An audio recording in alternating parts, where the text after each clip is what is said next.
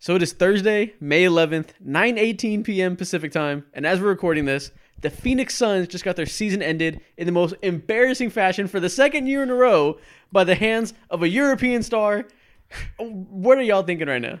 They getting a back blown out right now. Straight shots to the liver. Like it's insane right now. It's, That's they crazy. feel it everywhere. That's crazy. Goodness.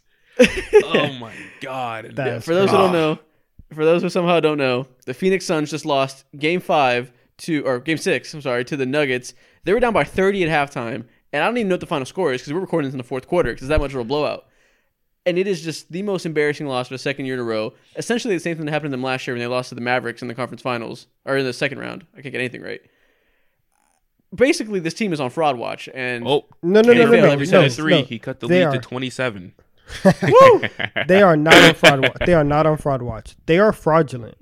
For sure. They You're are. Right. They're, they're they're fraudulent. And I don't even I don't even know if it's like this is back to back years that you yep. have come out with your season on the line at home and you get embarrassed like this. This is just a part of your DNA. So I don't even know if I don't I don't even know if if we can call them fraudulent. This is this is Ooh. who they are. This Ooh, is you're right. At a certain point, people tell you who they are, and you got to listen. exactly. Yeah. Ooh, You know. Nah, they're done. They're done. I I told you guys. I I think that their championship window is closed. I think that it's done. What? I do. I do. I think again, DeAndre Ayton is walking out the door before anybody else does tonight, and he's on his flight to Cancun before before everybody else. Chris Paul is going to age even more over the offseason. He's going to get even worse than what he was this entire season. And the same thing that you saw this this year is the same thing that happens like clockwork. He's going to get hurt in the playoffs. You cannot trust him. So what are you going to do when Chris Paul's hurt again? When Kevin Durant is hurt again? And when Devin Booker's not making 80% of his shots? You are going to get folded up and packed up in the second round every single year. They're done. They're done. Man. Listen, I have a lot to say about this topic. Before we go to that and we just like obliterate this organization from the top down, I will say Devin Booker proved that he might be pushing like top ten player status this series. He, like you said, when Devin Booker's not making all the shots, that's because he made all the shots this series. He was incredible. So before we say all the negative Props. stuff, let's go ahead and put that out there. Respect, Devin respect. Booker's him. Now everybody else, listen here. Kevin Durant is under the biggest microscope I have ever put on Kevin Durant right now. He's a suspect. Of What what? did you see? Fraud watch. That's what he's says with the fraud watch. This man, Kevin Durant, last year, listen, I don't like to get super hyperbolic and in the moment like this, but last year he got swept out of the first round by the Celtics. This year, did, look at those box scores and just the box scores. Even if you didn't watch the games, this was not a good series by Kevin Durant. And if you watch the games, he was incredibly passive. He was Devin Booker's sidekick, which is okay because Devin Booker's a lead ball handler. But Kevin Durant was straight up not good in almost every facet of the game this series. I don't know what this says about him, but it says something. It says that he's not. I, I feel like coming into the playoffs, even though like KD was hurt, there was a legitimate argument for the way that he was playing on both ends of the floor that he could probably that he could probably be maybe the best player in the world. Like if like if you really wanted to make Yeah. that argument, there were ways around it to where you can do that. I think that he was comfortably in this like four man tie for second. Yeah, that's yeah. Was that that's over. That's over. That's over. There's there's better players than than he is in in this game alone. I'm looking at the box score right now. He hasn't even attempted a three, and I think that that's that's crazy, right? That's like regular season Jimmy Butler type stuff where I'm just I'm just not gonna do it. And it's you listen if you're not chucking threes when you're down by 30, I don't know when a better time to do that is. And But see, I don't even care about that. Earlier in the series, he was chucking a lot of threes and not making them, and it was like negatively impacting scared? his shot selection because you know he's automatic from the mid range, and it seemed like it seemed like he was in his head this series, which is like he was very passive in a way we don't usually see from Kevin Durant. Like, yeah, Kevin Durant has always been a guy that flows within the flow of the offense and can kind of like he'll go six minutes without taking a shot and frustrate people. But that happened way more than usual this series, and we didn't see the positive swings that you normally see. There was a couple of games where him and Kevin Durant, him and Devin Booker had like a million points each because they had a will their team to victory. That was impressive. But around that, those beginning of the series and end of the series, not encouraging. Yeah, absolutely. Uh, it's like It's like he just started slowly dis like deteriorating in front of our eyes, and it's just it's just sad, you know. He he's had like literally his NBA career over the last two years has been the definition of a roller coaster. I haven't seen an NBA Yeah. player have so many highs and so many lows in such a short amount of time. You know, like he Yeah. went from NBA fans saying, "Oh, he's like a half shoe size up from winning the NBA championship a couple years ago," to getting swept and also going out in an embarrassing fashion for the second straight year, except this time this time in the second round. So now Hey it's man, like, hey man, listen. Life is tough when Steph Curry's not next to you. All right, Oh my life God. is life is life is See- tough. it's complicated. It's not that simple, right? Like on one hand, he has been highly unfortunate with his co-stars, from the, the Kyrie situation to James Harden's leg falling off to Chris Paul falling off, Kevin DeAndre Ayton misses game. Like he has been highly unfortunate with those around him. But listen, you made the bet on Kyrie, who is inconsistent, to put it lightly. You made the bet on Chris Paul and Devin Booker, half of which is old as fuck. Like he's he made his bed and now he's laying in it. Like it's exactly what you expect has happened. Like Donovan said, this is gonna happen every year with Chris Paul because it's happened every year for the last five years. It's not surprising. That's that's crazy. I, I don't know what he did, what what type of karma, bad juju he has. Chris Paul is the unluckiest person in the league. Is that's ridiculous. yeah. hey, now Kevin one Durant's thing the about Chris. Paul though, at least he broke his addiction that he had about going to the finals. That shit is not happening ever again. He's two years free. For those He who is don't know, after after 2021, in an interview, Chris Paul was like, I have, "I'm addicted to going to the finals." It hasn't been back since. Yeah. He that man is sober. yeah, so for He as sober. Yeah. He's never So going I'm, I'm joking. that I'm road. mostly joking with all the hyperbole about Kevin Durant being a fraud and all this, but like, there is a lot to unpack with the Suns team right now. 'Cause Like you said, you think you think their championship window is closed. Yes. I don't think I'm going to go there, but I don't know. Before I get into that, Mo, what do you think? What's your big takeaway about this team without the jokes? my big takeaway without this team is like there's something serious internally that needs to be rework- reworked and i'm looking at monty williams and it's about that time it's that season in the nba where like coaches who go out in embarrassing fashion especially monty, monty williams right now like of course you're using two starters and whatnot but like it's okay to lose, but not in this fashion. It's never okay to lose in this fashion. Yeah, on your home especially court, back too. to back years, home court Yeah. back to back years. That just can't happen, bro. So I'm That's looking at you. part. Exactly, that's the challenging part. Um, and it's tough because you know he's like a good coach and he's helped like revive Great. a lot of the things that they've had going on. But whatever it is in this locker room, like I, I don't know. There's just so much Yeah. there. There's just so much there to unpack. But with this game specifically, you lost to first it was Luka last year. They only scored 27 points at halftime to, That was to Dallas crazy. 57, and now they scored only 51 to oh my god, Nuggets to their 75. 81. So, Oh, 81, okay. Oh, yeah, it, Eighty it was points in the first half is crazy. Nuts. Yeah, it is terrible. It is Yeah, they terrible. went out sad. They, that's all you can say. They went out sad again. yeah, And I know. Like you said, it's tricky because like I struggle to like logically unpack this because on one hand they were down two starters, and they're not a deep team. They have four really good starters and a bunch of mid. So if you lose half those really good starters, you're not going to beat the best team in the conference. So like Absolutely. I don't want to act like they stood a chance tonight because they didn't. We all knew that they were fucking cooked, like roasted. Even What was like, even wrong with DeAndre Ayton? What did he do? He has He had a he- rib, a- rib contusion. Yeah. What did You he get hit real hard in the ribs, and it hurts to reach up and limits your mobility. You know, it's kind of hard to play through that. Oh, okay. I didn't know he was playing hard enough to get hit in the ribs. Okay, cool. Yeah, I guess it's probably called an elbow. yeah, everyone's joking, saying like, "Oh, you're, they're better off without him. Put give more Landale minutes." But Yeah. when you have six above average players, maybe when you're down, just losing any of them and forcing more bad players to play more minutes is never good, even if that good player is being disappointing. So, how do we parse this with there were a team that was down two stars, uh, two starters, and had no chance of beating this team, but also it was incredibly embarrassing, and there wasn't a lot of encouraging signs for the future besides Devin Booker being a god. Like, what do we take away from this? You know, like it's like the jokes are the jokes, but like I don't know what to learn about this team from the series. the the takeaway is that I think like last year, it last year you look at their exit and it's like okay, like obviously it's embarrassing that should have happened, but they're coming back. You trade for Kevin Durant. There's still a pathway forward.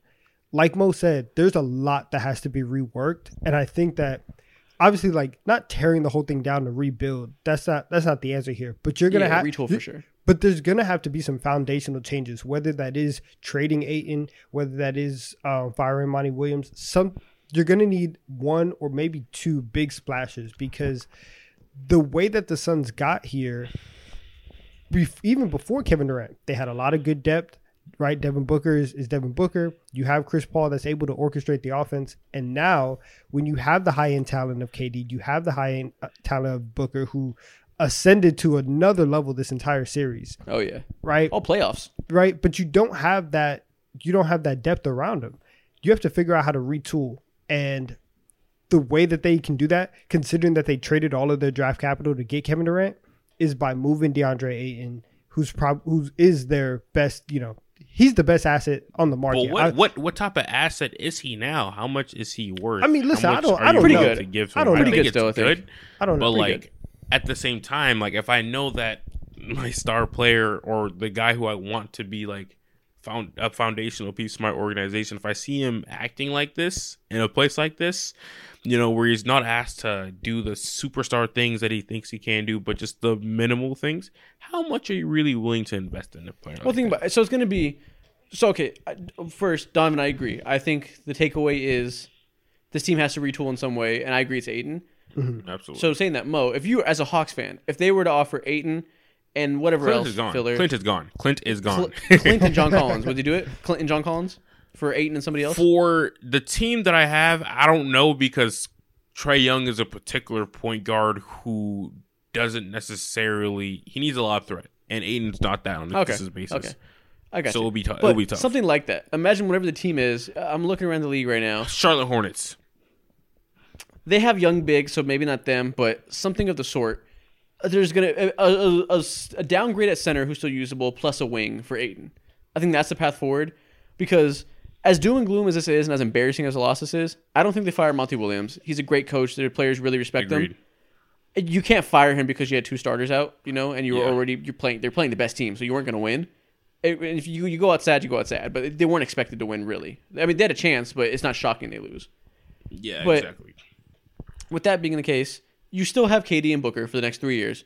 That alone is a very strong foundation. That's KD plus Kyrie, but to a higher level. They had the mid-level exception to sign us another wing to replace the Jae Crowder hole. Can they move Chris Paul? no. I don't think No. Chris Paul is movable Okay. Well, they keep him then, and unless he they just plays a attach smaller like and smaller role. picks. But yeah, Yeah, just- they- you have they to can't. keep him on there. Have So to you keep get rid on of him. Let's say th- they do a sign and trade with the Raptors and get back Jakob Poeltl and Gary Trent, who are free agents. That's- I don't even think that's possible, but something like that. So you have Chris Paul, Devin Booker, Kevin Durant, wing, Jakob or Gary Trent, Jakob Does that team inspire you at all going to next year with a full season to rebuild around these two stars? Not at all. I Not at think a little bit more. I think a little, yeah, definitely. I think it def. I, I'm on the completely different end of you, Donovan. Me too. Why do you say not at all? I I think I I think it's it's a good starting five, but if you're looking at everything that they had today, and obviously like people would slide down in the uh, in the depth chart Yeah. if, if you got those guys, but they're playing guys. They're playing Bismack in 2023. Bismack Biyombo's out here getting minutes. And you got Bismack Biombo, Terrence Ross, Torrey Craig, T.J. Warren, and and Damion Lee. Like their bench is trash, and then Cam Payne. Cam Payne decided to have the game of his life tonight when it didn't matter. Like if if Cam Payne did regular Cam Payne things, they would probably be down by forty right now. But he had he hmm. was he's twelve of sixteen. What the heck? He's twelve of sixteen from the floor. Cam Payne had thirty one points tonight. well, he was cooking. He was cooking no, earlier. no, he was he was. It's ridiculous. But like Cam Payne does not inspire me on a day to day basis. Right? Landry Shamet and all these other guys, the bench still doesn't inspire me to if we're talking about championship, and if you have Kevin Durant and Devin Booker, that's that's the goal. But you also need a bench in order to get there, and I don't mm-hmm. see it with with the moves that, that you guys made. Yeah, you're. I mean, yeah, but also gotta keep in mind they're gonna get ring chasers and like decent veterans on minimum. So like they're gonna have a chance to rebuild with that in mind. You know, it's always much easier to rebuild in the summer than it is at the trade deadline after making a big move like that. So mm-hmm. Even if it's not like flashy names, you gotta assume they're gonna fit better around a team that knows they need wings to compensate for losing the two they lost, or really three they lost at the deadline to get Kevin Durant in the door. So some benefit of the doubt needs to be applied there, but I gotta think about how much. I don't. I just I just don't see it. Yeah, but okay. I When you say don't there. see it, are you saying you don't see them being like a top end contender? Because they're going to be a good team, obviously, with Kevin Durant and Devin Booker. Like that's not really a debate. There'll be a There'll five seed. Therell be a four or five seed. So you so you're saying there's nothing that they can do to like raise their ceiling for real? I mean, they have to, To make convince you. they have to make like a lot, a lot. Of, they're gonna have to play 2K over the summer to to to make the kinds of moves to get back to where they want to. And I, even if you don't win, because I I did not expect them to win tonight, right? For the obvious reasons, right? You no no Paul, no Ayton. Obviously, like you, I expect you guys to lose by by double digits. The it's the effort level that's really Yeah. And it's back to back years, and it's like you guys. It looks like you guys quit at home in back to back years, and I can't get behind that with you guys. See, the question I have is this relatable to the last year? Because on paper, it's two blowout losses. Like it's clearly a link there, but the circumstances are materially very different. You know what I mean? Like last year they were fully healthy and just got pissed on. This year they don't have those two stars. KD's a new denominator there. There's like it's, it's not the same circumstance, you know, but like it's a it's a little bit of both. I think they still would lose, but it's their loss is just like on crack. It's straight up amplified now that Ayton's not here and CP3 CP3's not there. But even then, it's like I'm just gonna say no. Like it's it's a bad loss, but it just looks even worse that like they're so much shorter on the talent end of things, and now like who's the backup at? Like it's just it's just a lot. Bro. How It's many bad lot, and- losses can you take though before you just start looking at them and you're like, guys, like what's happening? What's going on? the thing is, what is happening? Like it's weird as fuck, isn't it? Like it's basically like they're a good team that is relatively good at handling adversity. They're not usually pushovers, but when it comes to getting closed out in these series, they just turn it off. Like as a whole, top down, no matter what players are on the court, like. Isn't that weird? Like, there's not even a lot to take from that. Like, it's, there's no precedent for a team like that. I, I don't under I don't understand it. They just fold under pressure, but a ve- this very specific type of pressure. It's weird, right? Like, it's all I can say is like the more I think about it, like, what No, the it's fuck ab- just it's, happened? it's very abnormal. Yeah, Question. that's- Go ahead. if y'all were the Brooklyn Nets and they hit your line again, you guys should know where I'm going with this. And you know, if you dangled DeAndre Ayton for Nic Claxton and they have hella wings, let's say Dorian uh, Dorian Finney-Smith, would you accept that if you're the Nets? Claxton and Finney Smith. That specific combo player doesn't move me for a fit next to Kevin Durant. I, I love what Claxton did this year, but you know what? Maybe, maybe I don't know. I Finney Smith is currently on fraud watch too because he was so good next to Luka, and playing on that team that had no creators of him to play off of, he was really bad with the Nets. But maybe no, maybe he's a player that thrives next to stars. So Yeah, if it's he the Finney. Smith that we got next to Luka, maybe. But TBD. I y- yeah, I think honestly that that's an, a real honest that's a real honest option that you have there, um, because uh, player like Dorian Finney-Smith Jr. like you just need a team with either a main creator or multiple creators to free you up because that's just not his bag. That's not his DNA to Yeah. do anything remotely close to anything on the ball. And as for Nick Claxton, like he'll do all the things that DeAndre Ayton complains about doing as well. yeah, yeah. So that helps a lot. Yeah. I do have worries about like he's just not as big of a body as DeAndre wanna Ayton. pick. Boards will not come as easy, but I would love that. I'd want to pick back too. I think. I Mm, think you, you throw wanna- in a pick there. Maybe you give them Shamet or something. That is cool. But I don't know. There- There's a lot to unpack. We're gonna be unpacking this Suns thing for like the rest of the summer, trying to figure out what's next for them. Yeah. Yeah. I think we should talk about the Nuggets at least a little bit because we're we're just glossing over the fact we're acting like the Suns beat themselves when really what just happened is we saw, I think, Nikola Jokic solidify himself as not a defensive liability, not a regular season player, but a legitimate playoff riser who is maybe the best player in the NBA who just packed up a team everyone thought was going to make the finals. Nah, he's here. He's here. He finished with a 30 point triple double again. And it's just like, I think that the Nuggets right now are the clear favorites to win to win the championship. Gotta be. I think that they, I think that right now they, I think they're they're my pick. Go going Yeah, into fair, like- go, going into into the final four, I would I would pick them, and I think that they're gonna walk away champions. It's just they they look so connected in everything that they do. Every pass seems so crisp, and with Jokic at the helm of everything, and he's just dishing and diving. There's just some reads that he just makes where it's like, like, wh- like how do you even think about doing that Yep. before it happened? It's just it's so crisp in everything He's that he cut from the same IQ cloth as LeBron James. Like they're they're the only two people in the league that see things on that level and operate on that level with a passer and a scorer, where they control every single thing that happens on the court and bend defenses to their will and are impossible to guard because of that. They're in a league of their own. I think. I think he's legitimately one of the best offensive players you've ever seen. He's he's different. He's different. Mo, I where, where, like where yeah. you Mo where, uh, Mo where do you rank him right now off of this series? Like off, off your gut reaction, is he the best player of in the months league? to ago, I said that I think this dude uh, might be the best player in the NBA. He did. and uh like this You standing helps on it? solidify that yeah i kind of do stand on it i didn't want to because Giannis is Giannis and that's just hard but like it's 1a 1b for me like with just how the amount of control that Jokic has on the offensive side of the ball Giannis doesn't s- I don't want to say he doesn't sniff that, but like it's, he it's levels to this. There's Oh, yeah. levels to this, you know, and um, not only is when when Jokic is on the court, not only is he like an obvious threat to give you 30 and 35 and 12 and 15 and all that crazy shit, well like everyone else is on is a threat as well.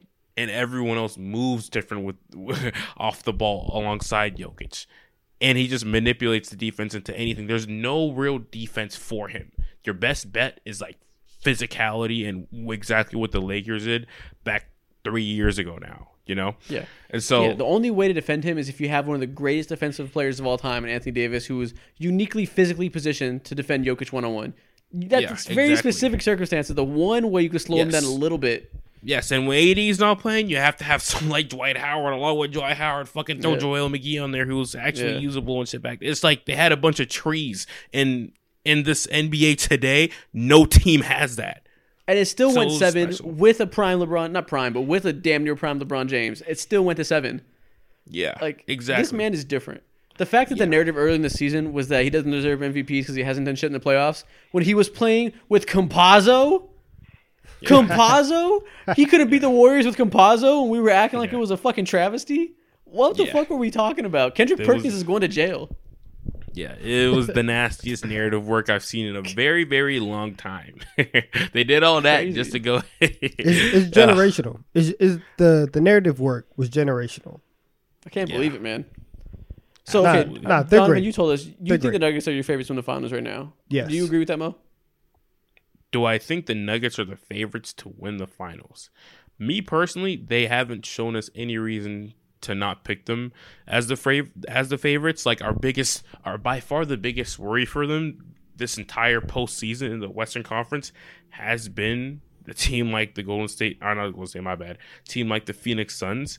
Because we thought that they were gonna have Nikola Jokic in a torture chamber in a pick and roll and all that stuff, and it turns out like none of that shit really came true dude dude held his own and he was able to do triple times the damage on the offensive end and that just leads me to believe like from start at the very start of the uh, of the season 20 games in 60 games in to now we're like i don't know 80 85 games into the nba season like they just still should be the favorites Yep.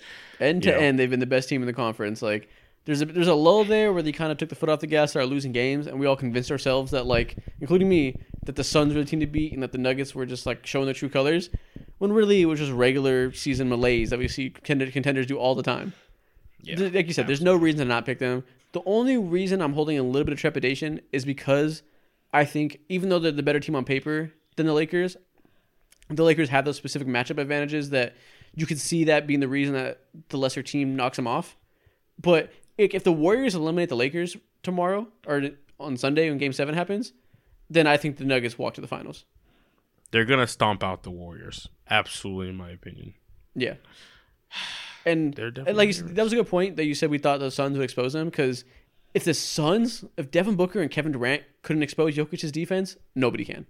Yeah, you expect? Do you expect me to honestly believe that Jordan Poole will revive himself from the dead and dance on that man or whatever? Like, uh, I just can't see it, bro. I just cannot see it. I don't believe in Austin Reaves to go ahead and like put Nicole, even though he's really good.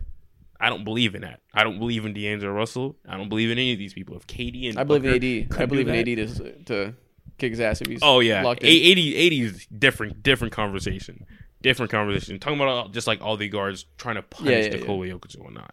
for sure. Yeah. So let's use it. so the Nuggets are clearly the favorites at the West right now. Let's talk about the favorites at the East because the whole playoffs has basically been the Celtics. And the other game that happened right before this one we were reacting to live was Celtics versus 76ers, which was a crazy game where it looked like the 76ers were on the brink of eliminating the Boston Celtics in game six. And then we saw the most, just a mid off of both teams trying not to win Thank and you. the 76ers doing their thing Thank you. and finding a way to to grab vic- they grabbed a loss from the what's the word they uh What's up? they grabbed a loss from the jaws of defeat or something like that or they grabbed Yeah. defeat from the jaws of victory they somehow find a way to lose even though it's a very winnable game what do y'all think about the about these two teams right now I mean, this is classic James Harden and Doc Rivers. Like, what else can you say? Donovan is fun. You've seen this from like two miles away. Like, they're they're just a match made in heaven. Doc Rivers has literally made NBA history tonight. He lost his 32nd elimination game ever. That's historic, bro. no one's like him. We've never seen anyone like him before. Super talented. Shout out to him. How do you do this? I don't know. You have James Harden, Tyrese Maxey, Joel Embiid, and you somehow like destroy this, mess this up. So it's like Donovan, please tell me why. This why is it like this? generational seller What happened? I okay, I've been telling you guys all season that I don't believe in in the Sixers. Um, Mhm. It's nice like this, and it's nice like like with James Harden, and y'all try to y'all try to pressure me the other day, try to apologize to James Harden, and I said, wait for it. I said, I said, let me see it for two games in a row. Let me see it in an elimination game, and here you are, up three two at home, and James Harden, four for 16, 0 for six from three. This is ridiculous. This is ridiculous. Five turnovers. Five turnovers tonight. James Harden was was awful tonight. And You know who else was awful who? for most of the game Oh, jayson Tatum. tatum Yeah. We, listen, Except hold on, hold on. the- the last six minutes, we he became to, God. We will we will get to, to Tatum because that was that was one of the craziest things I've ever seen. right. But for the Sixers, I I can't I can't trust them. I think that they are going to get destroyed in game seven. I have Yeah. I've no I've no faith in them. I can't I- wait for that conversation. I think See that what's if next for him. oh, I mean some somebody's getting Doc's getting fired. Either Maxey or Harden is gone. They can't run this back. They can't they can't do this, right? It's the same thing with the Suns in that if for multiple years your season kind of ends. And it's funny because we're going to talk for the next 2 days about about um about the Sixers as if they lost their season because nobody believes that they are going to go into Boston for a second straight time and win that game. They're done. They're done. And for Joel Embiid, you got your MVP, right? You cried to Shams about your MVP and you ended up getting it. Congratulations to you. You need to figure out what to do because this this can't keep happening. That game and and we'll we'll switch to the Celtics right here like Isaac was saying. Jayson Tatum had 1 point for like 38 minutes. He had 3 points. He had 3 points through 3 quarters. And you guys He was We're facing some generational slander on Twitter. and y'all were and they were still within striking range. They should have been up by tw- three points. Three. you guys are, uh, no, no. It's a bu- it's a bummish performance from from the 76ers. You know what's crazy? I came, I was ready to get some slander off on Jayson Tatum because I've always been not a hater of Jayson Tatum, but not quite a believer. I was always thinking people people are hyping him a little too much and not focusing on his flaws enough. But then earlier this season, he was so good to start the year, such hot shooting that everybody in the comments convinced me that he was officially a top seven player or whatever. Like I need to give him respect, and I did. I was such a bitch for that. I never believed it. I never believed it. I've always thought this motherfucker was inconsistent and probably a top ten player. I never thought he was pushing top five. I just Booker said that than I that, felt like I man. should. I was Give me capping. Devin Booker any day over Jayson Tatum now, man. Listen, it's a conversation. And I was ready. Like you said, three points in three quarters. I was like, I'm, I'm about to get this off. Yeah. But then the last seven minutes, he just makes three threes and like two other two pointers and goes crazy when it matters most. And like, what do you take from that? Someone who's so inconsistent and has been all year, but when it counts, they just he shows up. Like, That's I the don't don't feel good this. if this Yeah. is this is the epitome of what the Boston Celtics Yes. postseason has looked like the entire time. You should not be going against. You should not be going toe to toe with the Atlanta Hawks for six games. You know, I love this team, but let's be real. There's serious flaws, and Yeah. you don't you don't lose in Boston, bro. But you lose because someone like Jayson Tatum was not up to pe- not up to speed and up to par with it when it comes to his consistency and whatnot. So, bro, like if someone like Jayson Tatum is gonna have the this this amount of inconsistency and eh, while he has his inconsistencies, like Jaylen Brown is not doing Jaylen Brown type things, or has a ball in his hand and is moping around and whatnot. Like it's hard to win. Like I don't trust this team whatsoever. They should lose, but the Sixers are just bigger losers. That's all it is. it's so weird because on paper, this team is incredible. They check every box you would want. There's a reason we saw them as an early title favorites early in the season. Like they were running away from the league, but they've just slowly fallen apart over time for what seems to be purely intangible reasons. Like on the court, there is the part about the lineup of Robert Williams and now Horford not being what it was last year. Robert Williams hasn't been that good this year. They started again tonight to mix it up and it worked. They won. But that hasn't been the, you know, just like cheat code it was last season. But outside of that, everything else about the team has been great. But they just keep getting worse and worse as time goes on between October and now. Like, I don't know if it's just me, but this team feels destined to implode soon. I feel like we've been counting down for the past two years, but like, this, they they can only deal with this for so much longer. Yeah, for sure, for sure. And I mean, there was all the talk when Jaylen Brown was doing, you know, some like press run, and all the talk after that was like, oh, does Jaylen Brown even want to be here? Like, are they going to move on from Jaylen Brown? And then now, now that he's made All NBA, and there's that, you know, massive contract on the table, now they have to make a decision on whether or not they want to like commit to to Jaylen moving forward. And you talk about the intangibles.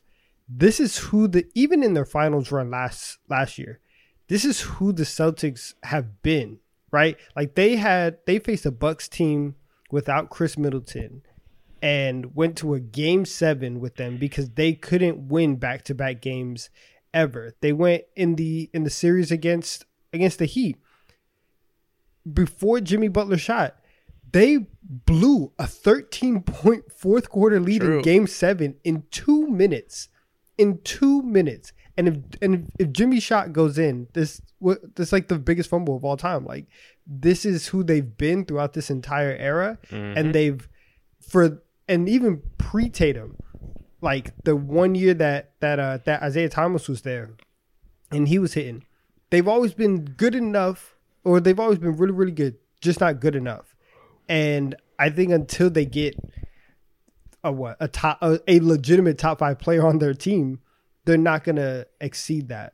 So I mean, Tatum is as close as it gets. Like, you know, it's pretty I- hard to get better than Tatum. They're not available No, very it's- often. it's hard, right? But uh, listen, everybody doesn't win a championship every year, right? But Yeah. you're gonna have to get one of those guys, or Tatum is actually gonna have to elevate. But I don't think that they have it. I'm starting to think it's more about they need a guy next to Tatum who complements him a little more than Jaylen. In terms of you know, for the for years before last year, everyone was talking about they need a playmaker, they need a real point guard, mm-hmm. and then Marcus Smart took a playmaking leap, and Jaylen Brown took a ball handling leap a little bit, and they made the finals, so that kind of like shut that down. But I think as a whole, as an NBA community, we let the results distract us in the process a little bit there. I do hmm. still think they need a better on-ball creator, just because, like you said, they managed to not choke against the Miami Heat. They managed to beat a uh, hobbled Bucks. Made us think that that flaw doesn't exist anymore, when really you just can't get too wrapped up in results because crazy shit happens. Jaylen Brown is a great player, but he doesn't complement Jayson Tatum's weaknesses at all. And I think for a player like Tatum, who's amazing but has those flaws in his game, like his predictability with the ball in his hands, he's gonna become a better playmaker. But he's not an elite playmaker that makes other people better. You need someone who can fill that role, just like Khris Middleton fills that role for Mid- for Giannis, even though Giannis is way better. Mm-hmm. Yeah, I can. So what does it look like? I don't know. I don't know. I don't know what type of player is up for grabs. The only guy I can think of is like, oh, if he was up for grabs, I'll fucking love him. Realistically, against anyone, Damian Lillard, like, of Oh, course, no brainer. Yeah, no brainer. But like, and that's interesting because like, do you if you are the Boston Celtics and when you if you do fail the season again, and uh as time goes on, you know they're gonna have to extend Jaylen Brown. Also, like, are you willing to invest? I saw some crazy number in order to keep retain them both. They'd have to pay like six hundred and thirteen million dollars Over five years. One of y'all can leave. One of y'all can leave. That, That money's not coming out of crazy. my See, account. the thing is, they're gonna pay them because they're gonna be over the salary cap anyways. It's a crazy number, but the cap's going up. It doesn't really matter. That's crazy. Like financially, it just sounds crazy because they're not used to these numbers yet. But they're not gonna get rid of Jaylen by their own accord. When you have two young homebred stars, you don't get rid of them, right? But unless one of them wants out.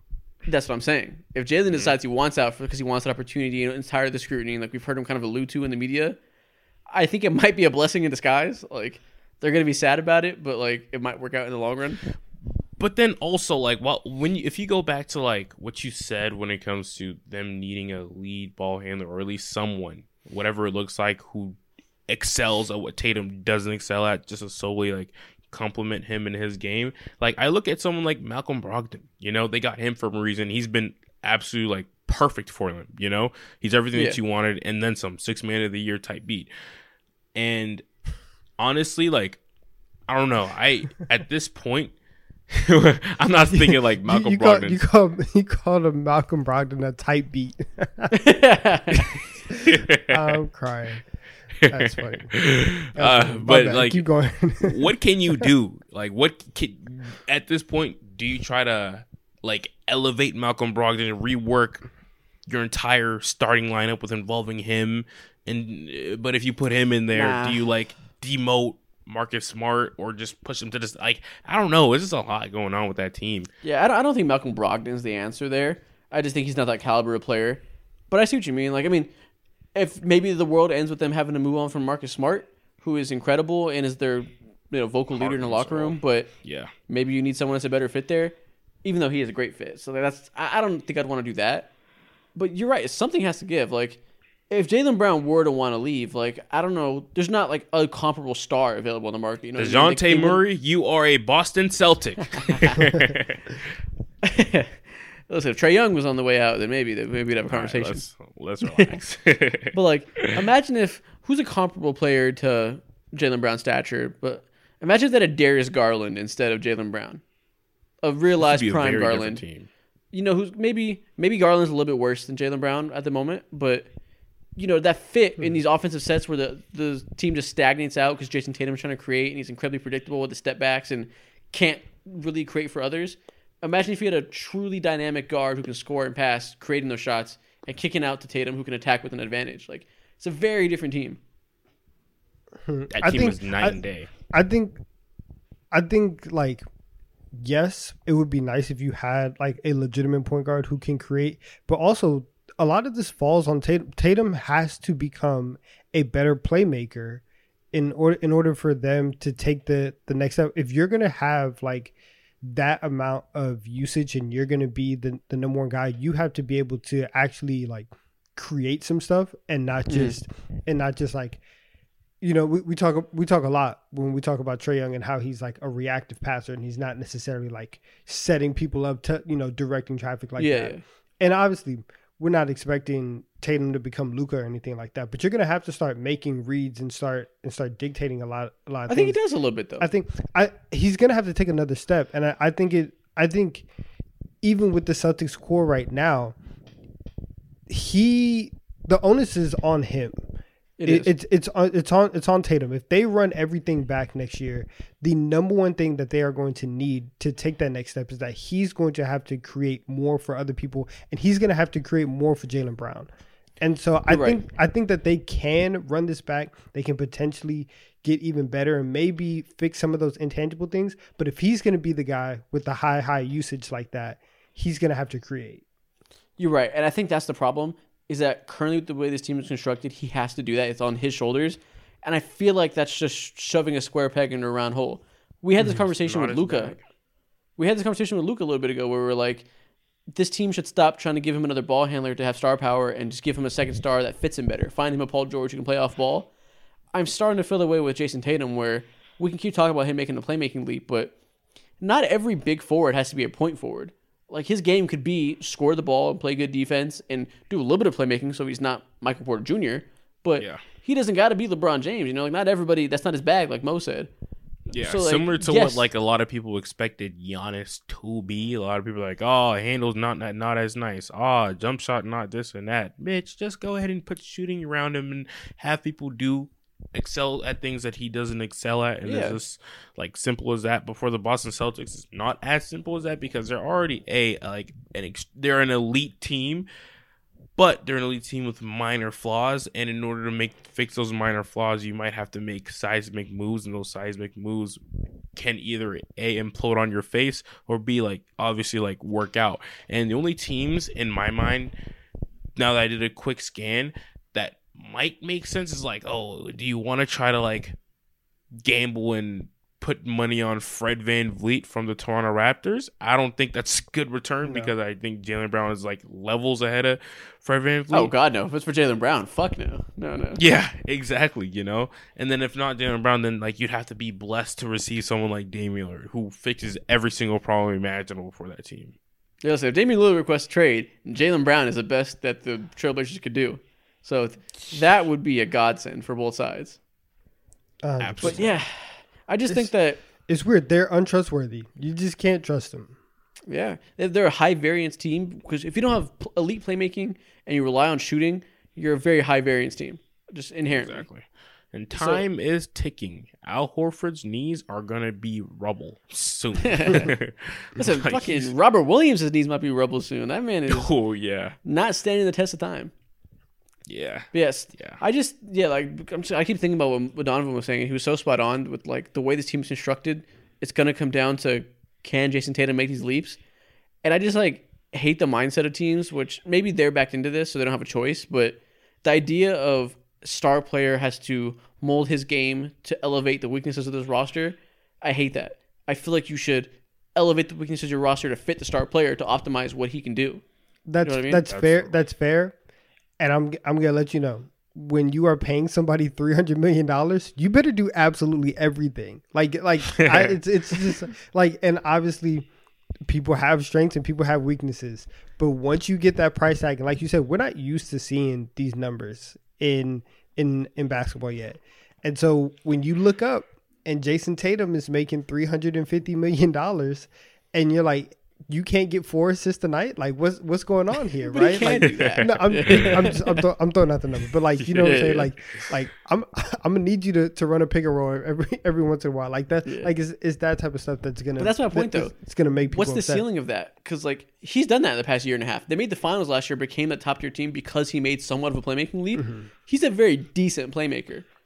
What's the ceiling of how much can you ask of him? He's never going to be a great playmaker. Like he he can't just force himself to get good at that. You know what I mean? He doesn't have that vision. Like, what's the point where? Well, at what point do you stop asking for that because it's unrealistic and you just build around that reality? I mean, it's it's now. Like I think now, especially whether they win or lose, I, I I'll say this: championship aside, you're gonna have to reevaluate what you have, and especially with the contracts coming up, you're gonna have to decide what direction you want your franchise to go in. Are you gonna keep? Uh, are you are you gonna keep Tatum and Brown? Are you just keeping Tatum? Are you gonna be crazy and and keep Brown? Like, there's there's a lot of decisions that have to be made, and with those come, you know, the basketball aspect of it. I think, I think Boston has to has to figure out what to do to maximize Jayson Tatum because he's the he's the one, right? He's I, Yeah. I think I think he's the one that everybody loves and everyone has the hopes and aspirations for. So he's going to be there, and so at that point. Once you pay him the 350, it is in your best interest to do everything you can to make sure that he looks the best and surround him with things that For help sure. him. You know what the crazy part of this is? We're talking like they lost. They can still make Yeah. the finals. They can still win the title. It's Yeah. which It's just the isn't to way say we shouldn't be saying though. this. Yeah, Yes, yeah, it isn't to say we shouldn't be saying this because the point is that they're just so unreliable that they could make the finals or they could come out and lose by 20 to the Sixers in game 7. Like there's no way to know. That that won't happen. that won't happen. Yeah, you're right. But again, you know what I'm saying. There's no way to know if they're going to peter out or make it to the finals. And at that point, who knows? A hundred percent. Which is just the uncertainty is a problem at, at a certain point. Man, it just sucks that you'd have to pick and choose between. I don't want to say people have been always right about, oh, you have to pick either Jaylen Brown or Jayson Tatum. I've always hated that, and I felt like there are ways around that. And like, it feels like almost, it almost feels like the Boston Celtics, they done the absolute best that you could possibly do to try to fill out, fill in those gaps and Yeah. those holes by bringing in someone like Derrick White, by bringing in someone like Malcolm mm-hmm. Brogdon. He went out and won six man of the year. Derrick White looks so much better in the playoffs. So it's like, what else? And if I agree with both of you, like you, you do try to cater, cater, like I just said, you do try to cater your entire team towards the star player and make his job as easy as possible in order to elevate him to, to success. But at the same time, it's like, dude, I done as much as I can as possible. Like I'm capped out. I bring in, Yeah. I brought Yeah. in X, Y, and Z, dude, and you're still not performing. So at that point, like eh, you either like play the waiting game and just hope that one of these years will be your years like like like we all think like we all said and agreed earlier like you can't win a championship every year to that or you be extreme out from what I view I would view it as like being impatient and trade away Jaylen Brown for a potential asset that may be out there. Who knows what it is? It's really dependent on that. But I think it's just a waiting game at the end of the day. For sure. It's no rush. Like their worst case scenario is run it back with your two young stars. Like they're in a decent spot regardless. They're not It's young just no like- more. they are Like they're sub, they're sub 27. Like they're still in their primes. Yeah. Have a good six seven years of prime left in them. So like there's a lot of time. So like if the worst case scenario is running back with these guys and try to get lucky one of these years, that's better than most teams. It's just like for a team that is in that point already, you want to be able to find a way to make that next leap. And maybe there just is no leap you made. And they got to just be who they are. Yeah, exactly. LeBron didn't win his first championship until he was like 27 years old, and that's like the case for most of these teams. Now, if we're like Tatum's like 29, 30, and we're still talking about the exact same thing, oh yeah, that's wraps. That ship sailed. You should have Oh, he you would've should have wrapped that up that a point, couple yeah. years ago for sure. you know, so I think it's just a waiting game, and it sucks. It's like it's like there's such a huge tease. Like we know what they can be, and they show it here and there. But then they just revert to this like bastard activity. Yeah. it just annoys everyone. Yeah, man. We're, we're gonna have a lot to talk about this team next episode, depending on how the series ends. So uh, we'll leave it there. Let's move on to this next series for now.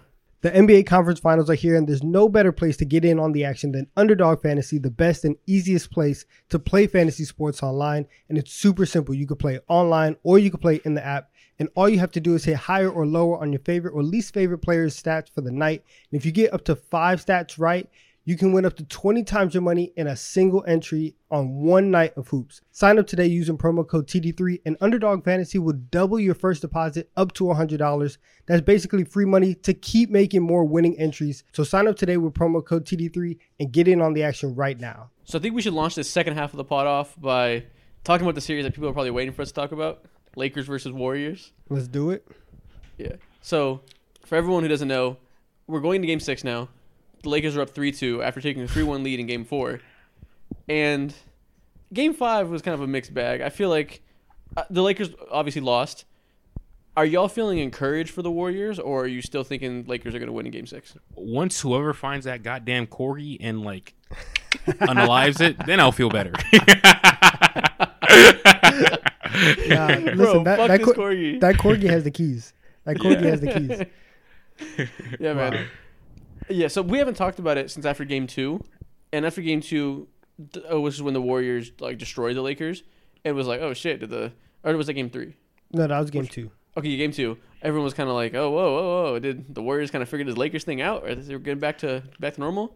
Mhm. And you know, the Lakers proceeded to win game three and four in pretty easy fashion in crypto. So at that point, they were up three one, and I think everyone was kind of like, this is the end of the Warriors dynasty. Did that change for you after this last game? Are you feeling like the Warriors can come back and take it in seven? I do. I, I I've and I, I feel this I feel this way with both of these series, with like with the Lakers series and with the Knicks series. But Mhm. it's like now that you've gotten back to a game six, right? Like like coming back three one, it's always like okay, let's take it one game at a time. You don't have to win three in a row. Really, it's can you get to game six? Because after game like game seven is so unpredictable and Yeah. anything can happen and it's literally like a one game scenario. So if you can get back to I guess in this case back back to LA, I think they have a chance. And like there hasn't been anything on either side that has made me feel extremely confident. Like I don't feel great about the Lakers. I don't feel great about the Warriors in any situation. That's fair. And so if if the Warriors, who honestly played a very good game in game four, it was just the ridiculous shot selection, turnovers in the last three minutes of the game. Yeah, If you Jordan can- Poole disaster class. If you cannot be stupid for three minutes at, at, at the at the end of the game, you're gonna have a chance to get back to San Francisco in game seven. So I Yeah. I kind of think the Warriors can do this. I think I think they could pull it off. I think they can What, win. what about you, Mo? How, where are you standing after this last game? Uh, I still think, like, I think my predictions were like pretty much in the air. I did, I genuinely didn't know who would win. I wanted to lean towards the Lakers, but I didn't fully trust them. Uh, but I, I almost leaned towards the Lakers because it's like, bro, like, last game, I. I I missed half and half of it. Like I will, I fell asleep during the second half, second quarter. Woke up like towards the end of the fourth, and I'm like, "Yo, how did Draymond Green score 20 points? How is when was the last time he did that in a playoff game, especially? I don't Yeah, I don't remember. know. you know? Closeout game Draymond is real though. It- There's a No, lot it of times was, I it can was remember just now. the other night. He had 21 just the other night. Really? Did he? Yeah. Oh, he did. Yeah, yeah, Yeah. I remember now. Yeah. He's he's done it twice this series. He's listen. Wow. He's like he's low key been on go mode. Like he's Draymond on go mode. Nice. he's he's been here. He's been here. He's been scoring. Yeah.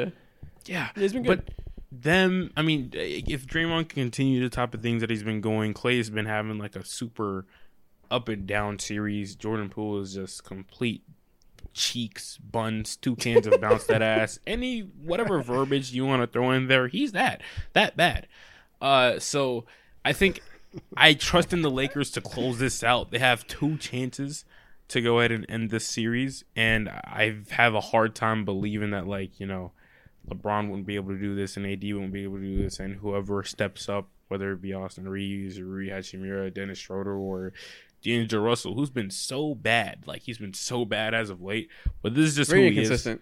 One of those Yeah. games in crypto though, he went nuts. Remember, he started the game scoring the first 12 points of the game, Yeah. yeah. and then the past two games it's been relatively quiet from him. So, but that's kind of what you expect from D'Lo, right? Like I think the reason Exactly. that he is traded so often and isn't a you know high quality player of high value is because he's inconsistent and you can never know what you're gonna get. He's basically a flashy role player, and role players are role players because they're inconsistent. Sounds So just that- like that's not terribly Jordan surprising.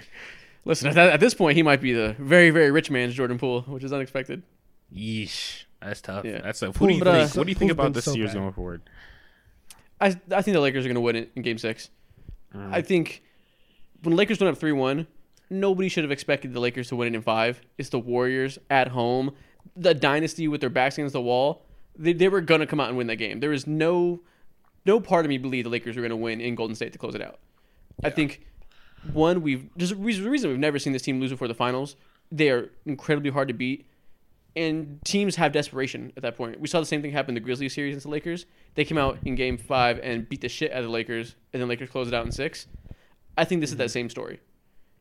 As far as like how the Warriors won, one they the pace was crazy last game, and they kind of just ran it down the Lakers' throat. And it seems like they figured out a way to not neutralize Anthony Davis, but not let him dominate the game on defense. They're putting him in a lot of pick and roll action, so he can't be the help defender, just destroying everything at the rim. They're making him guard on the, on the perimeter, so he can't block those shots. Yeah. That part scares me because if the Lakers can't figure out a way to not let them do that, Game Six is going to be incredibly difficult.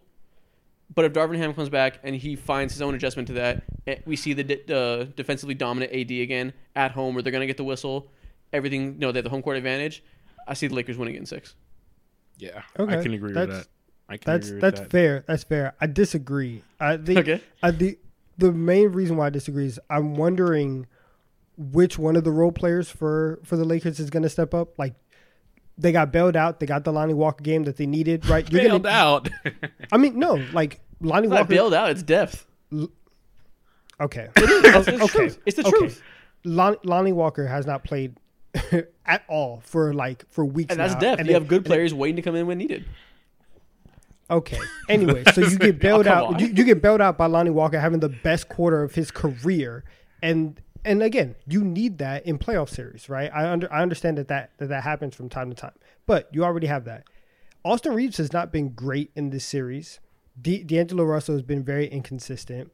Dennis Schroeder also is gonna, you know, probably uh, need to have like a great game. I'm wondering w- once you look down the line, which one of those guys is going to be the one to step up and kind of help the Lake and like push the Lakers Yeah. forward, right? And so I don't think I, I know you're at home and you can kind of like expect for role players to to play better at home, but I think that the Warriors are, are rolling right now, and especially what what really encouraged me that they will be able to compete and win this game was Draymond's aggressiveness. I think the fact that with the pace that they that you mentioned, if they're going up and down and Draymond is getting the ball deep in the paint, he's getting a guard on him, he's getting either Reaves or Schroeder on him, and he's making quick moves, getting to the free throw line, and he's also like getting the Warriors to, the line and combating, you know, the Lakers whistle.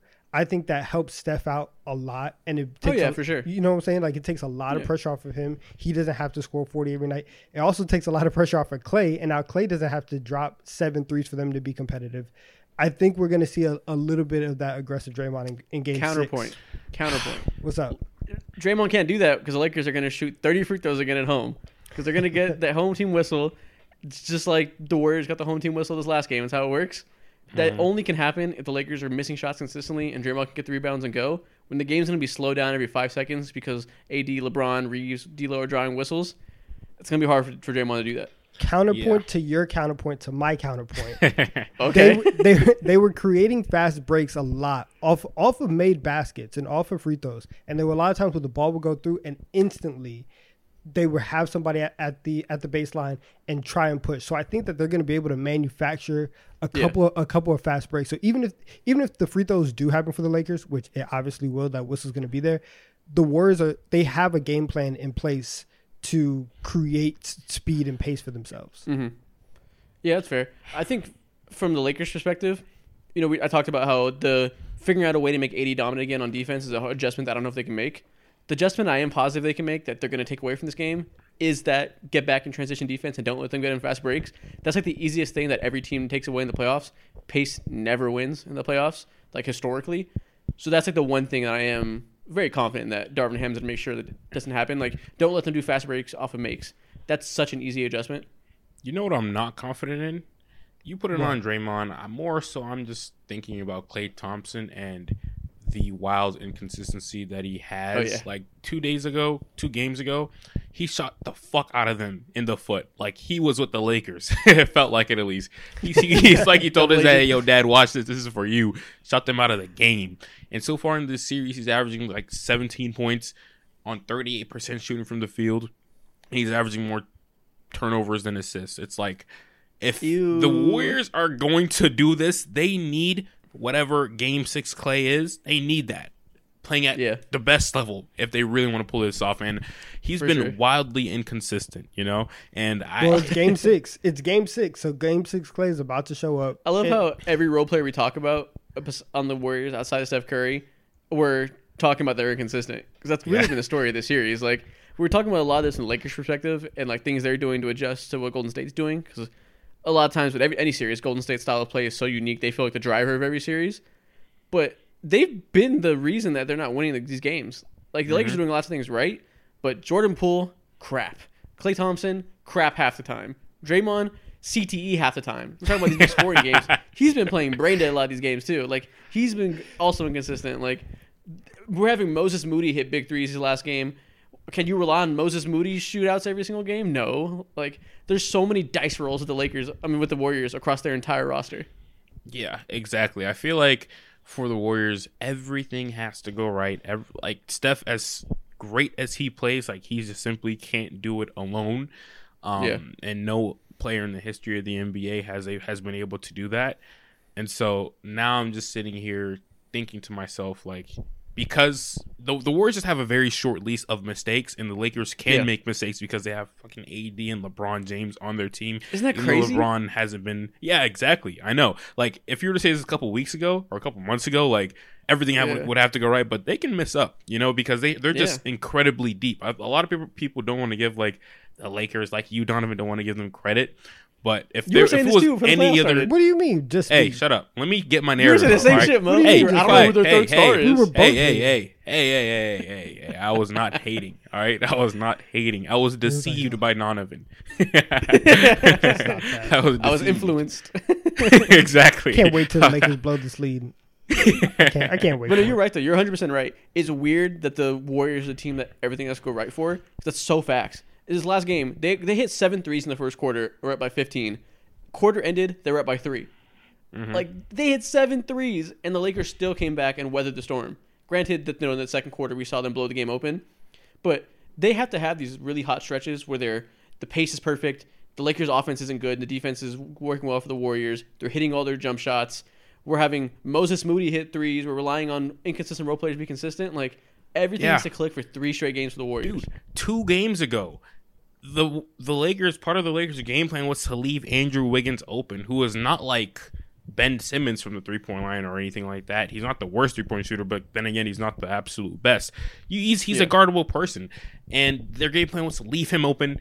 And he like I don't want to say he shot them out the game, but he just was playing right into the Lakers' hands. And then this last game that happened last night. It was the complete, complete opposite. Shot forty percent from the from from three. So Oh, yeah. everything went right for him.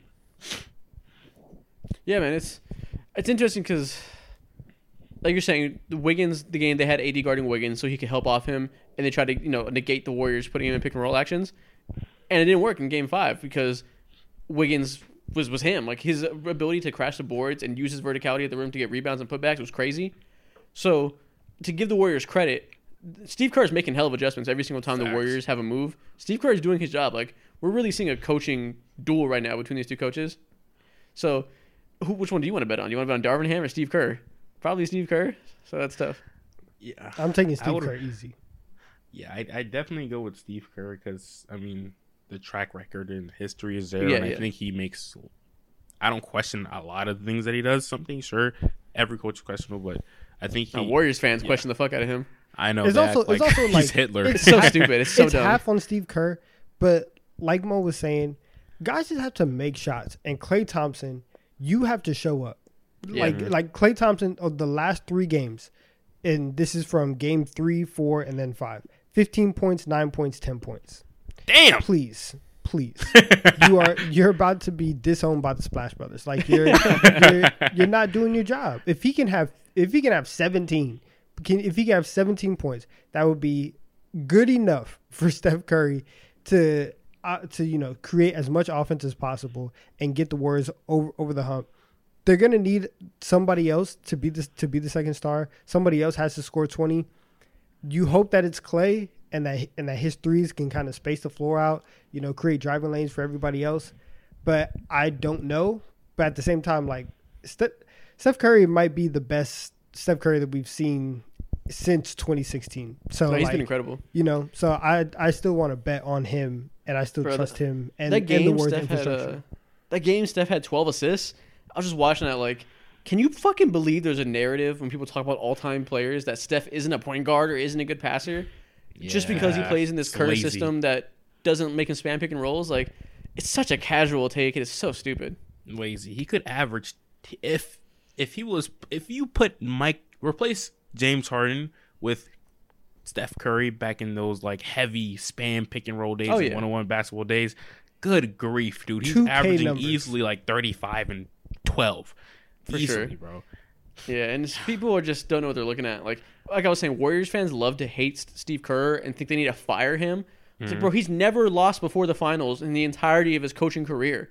Like, you guys are fucking idiots, missing the forest for the trees. He's like, spoiled. Yeah, he's literally one of the greatest coaches of all time, and they just it just shows you that there's a weird thing right now on Twitter where every fan base hates their coach and thinks every coach is bad.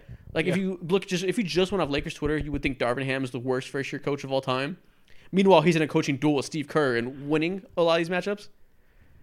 People just don't know how to evaluate coaching at all. Yeah, exactly. And like we've seen so often, like a lot of teams have major disappointments, and so far through Steph through Steve Kerr's like track record, he hasn't had that playoff feel. Now, of course, having the team that he does have like helps a hell of a lot, but there's ways that you can mismanage the fuck out of your talent. That's Mike Budenholzer. That's a prime example. Even him though, he got fired two years after winning a championship. Like, this It is, is the, the narratives around coaching are so crazy. Like, Yeah. they had to make a change. Granted, the team fell apart. You can't roll that team back just chemistry wise. Something has to give.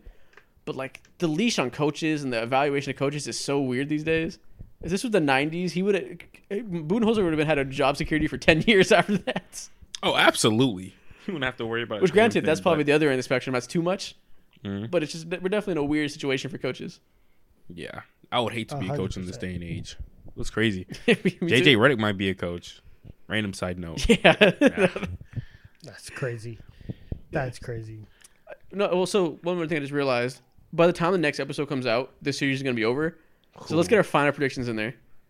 I'm Yeah. saying it now: the Lakers are going to win in Game Six, and they're going to end the Warriors dynasty. We're going to see this team blow up this summer, and Game Six will be the last game you see Draymond Green, Klay Thompson, and Curry all play together with the Golden State uniform. Mm. Okay. Donovan, what's your prediction?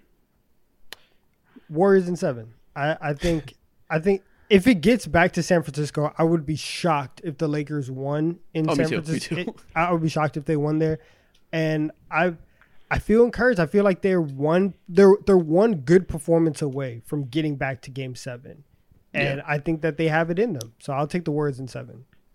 Yeah. Yeah, I'm not the most Um, confident in my prediction, so I get that. Yeah, exactly. I if it does end up going back to the Warriors in Game Seven, then there's zero chance the Lakers win, in my opinion. I just don't see it happening whatsoever. But um, with that being said, I will say that the Lakers probably do have this in six. I just don't imagine a, a world in where like LeBron is not giving hundred and ten percent of his efforts rather than like eighty to sometimes seventy. Yeah, what I see in the playoffs, like how he has whenever he's been at like the Warriors' home floor for the most part. I would say. So, I got the Lakers in six. It, it just, just no way. I just don't. I just do not see the Lakers going back over there and winning. At that point, we're gonna see another like three one lead blown, and narrative Twitter is gonna be so nasty. Yep. Let me, tell, let me tell you the script. Let me tell you exactly what's going to happen. First half of the game, you're going to see LeBron do the same thing he was doing for the whole playoffs. He's in a coast, playoff ball, run in transition, but let the other guards cook. Second half, if that game was remotely close, he is spamming pick and rolls, and he is using the energy he's been saving, and it's going to look like classic LeBron versus the Warriors. He's putting Steph Curry in a pick and roll, putting Jordan Poole in a pick and roll every single play, and he's going to be in the post nonstop. They're Nah. going to see. They're not going to let AD get stuck on the perimeter anymore. I, I, I trust I trust the dog. You're wrong. I trust They're not going to let AD get stuck on the perimeter anymore. We're going to see him go back to being a defensive presence, and probably instead of trapping on these screens where he's switching on to Steph Curry, they're going to do more of a drop and ignore Gary Payton, and then he's going to go back to dominating the rim, and the Lakers are going to win by 15. Lakers gonna 15. win by 15. I, I'm kidding. I'm kidding. I'm kidding. I, th- I thought I didn't see your reaction. no, the Lakers are going to win this game, and it's the end of the Warriors. Wow. Yeah, I need to see Steph Curry unload the clip. He's been unloading the clip the entire time, and as long as him and his other splash bro, who might get his card revoked, Klay Thompson, if he shows up, then you, your prediction might be looking yeah. bleak. They're putting Klay's game put him to the orphanage. oh, man. Yeah, man. Yeah. I hope I don't look dumb uh, because this very well could end in Warriors and seven, and I will not be surprised. But I'm just gonna put it in the air now. All, all Yeah. playoffs, I keep try not to pick the Lakers every time, just like avoid my fandom being too biased. But Just lean win. into it at this point. I, they're gonna win. You're too far gone. I keep tippy toeing. It's like, oh, I don't know, the Warriors might win. The Lakers are gonna win. yeah. Own it, respect it, and put it on your chest. And speaking of uh, fandom, I guess is this a good time to transition to whatever Donovan team is doing That's in a the playoffs? that's a segue. It's a That's a segue. time. That's Yep. a segue, Mo. Donovan, I'm tell us about of. Knicks versus Heat. Tell us about the series. Oh yeah, the Knicks are going to win in seven. Oh, The- okay. The, the Knicks are winning in seven. Wow, Both of these, yeah. both of, both of these three one leads are are are going down. And I Have some shame. I felt no no not not even. Uh, and I'll tell you why. Game five was going to be the hardest game in my opinion to get. I, I actually think it, it might it might have been harder than game six um, Okay. to get. I don't feel even as like even though that they were down through one. I don't feel that the Knicks have been significantly outplayed by Miami. I don't think that the Heat have looked great at all in this series. I think Okay. that the I think the shooting has been kind of erratic for Miami as well. If you look at at like all of the stats, the Knicks have out rebounded them. They have the same amount of steals per game, 0.6 uh, differential in terms of, of blocks. The field goal percentage about the same, three point percentage about the same. What's been the difference has been literally Heat culture. The Heat have they've gotten every they've gotten every single loose ball. They've hustled they've hustled more. They've been able to to get more of like the timely plays. And and in this series, you could talk about all the X's and O's. I don't think that that's what's happening here. This series is very very like dirty and muddy, and Yeah. it's just like slow. It's it's a rock fight like just Yeah, yeah. the entire time. And there's a couple plays that decide the game. I think that the Knicks got their swagger back in Game Five, and like first off, the play Quentin Grimes made, where he gets b- body checked by Bam Adebayo, hurts his leg, and is hobbling over to guard Jimmy Butler, and then steals the ball from Jimmy Butler. Like that, like those, those are the types of plays that in the first four games were going Miami's way, and you saw it in Game Five go the Knicks' way. I think they can take that into Game Six, and if you get a Game Seven in Madison Square Garden, Jalen Brunson also felt unlocked in Game Five. Right, the ISO stuff was working again you get back to game seven, I think that the Knicks are winning uh, because again, I don't think that the Heat have played well enough for me to definitively say, "Oh yeah, they're going to win this game." They have they haven't Yeah. played well. They've just been they've played better, but not well. So I think New York. Yeah. I think New York has a chance. I think that they got it. This past game was a quintessential Tom Thibodeau game. Mm. You talk about Jalen Brunson being unlocked. I fucking hope he is. He played 48 minutes. He better be unlocked. Two guys, two guys, him and Quentin Grimes both played 48, 48 minutes. minutes. And listen, RJ Barrett had 26 points. He shot the ball 17 Hooper. times. Can you rely on that? Probably not, but that's what you need in these type of games. You need ex- role players to explode. And if you look across the aisle, Jimmy Butler shot 12 times, 19 points. We're going to need to see him have his version of what Jalen Brunson and RJ Barrett just did, where they just unload the clip and play all game. They need that from Jimmy Butler. And I know he's hobbled, isn't 100%, but we're going to need one of those old fashioned bubble. We get the pictures of Jimmy Butler bent over, tired because he's giving his heart out. He needs to do that this game. It's not gonna work though. It's, it's not. It's not gonna. It's not gonna work. I think like, uh, listen. Also, Duncan Robinson came alive in Game Five. Him and Caleb Martin both came alive from from three towards the end of that game. I Yeah. don't. I don't trust both of them to to be on from three. Like that's not happening again. And so I, I don't see. I don't see a way where where Miami like blows this game wide open. Yeah. Obviously, if they win, I'm not going to be shocked, right? Like I said, Mhm. they've they've been able to to control the pace. It's felt like they've been in control a majority of the series, and it felt it's felt like New York has been kind of fighting uphill. But the Knicks, the Knicks, are, the Knicks are here and they have something. And and Julius Randle also had a he, he also he had a very good second half of the game. And Yeah. there's a lot of offensive momentum for, for the Knicks that they didn't have in the first three games. And I think that they can carry it over to, to Miami. Mo, how do you feel about Julius Randle right now? Third team I mean, All not NBA. great. oh my god. Ah, I, I mean, I not great. I purposely, to be quite honest with y'all, I purposely avoided watching that game because I thought it was just gonna be like. Why are you laughing at me, man? Anyways, It's it's I thought it was gonna be a wash, and uh I remember yesterday I was in a town in Georgia, and uh I was walking past by bars and stuff like that, and I saw the game was a like a, a it was not close whatsoever by Oh, Miami. you were then- yeah, I was outside. I just got some ice cream, man. Not outside like that. um, and uh, I come back home and I see that the game is like 106, 107. And I'm like, what is going on here? Why are the New York Knicks up by this much? And I started to, I hopped on Twitter and I started to see all the minutes that Jalen Brunson was playing and stuff like that. So overall, like, I, I don't feel good about the Knicks. I don't feel good about um, Julius Randle for like multitude of reasons. Of course, like he's coming back from injury and blah blah blah blah. But like more or so, I just don't trust the Knicks because if this dude is supposed to be, if not the the best and the second best player on your team or whatever, and he's saying the stuff that he said a couple nights ago. Maybe that did light a fire fire under him. I'm gonna like divert to y'all from what you guys saw, but um, I just I just still don't trust them, bro. For the, for the little that I saw, I still don't trust them. yeah. I, I think There's no reason to trust them. You're right. Like it is. Those comments RJ he Barrett can shoot said- 25 for 25 from the field. I'm not trusting him still. and that's fine, and that's fine. Valid. Listen, listen, that that's a that's a hundred percent. Uh, gosh, that's a hundred percent fair, and you cannot trust him. But RJ, since Game Three of the Cavs series, has been a completely different player than what he was in the first two. The first two, he was complete trash, and he has turned he has, turned it around. He's been a very very good player. He's he's driving to the basket very very strong. He's putting a lot of pressure on on the Heat's rim defense, and on top of that, the Knicks also have another level to go. Josh Hart has been in, he's been a little bit inconsistent. He's been in foul mm-hmm. trouble, right? There's Played been a- nine minutes this past game. yeah, there's been there's been foul trouble. There's been a little bit of, of injury, right, left over from the from the Cavs series.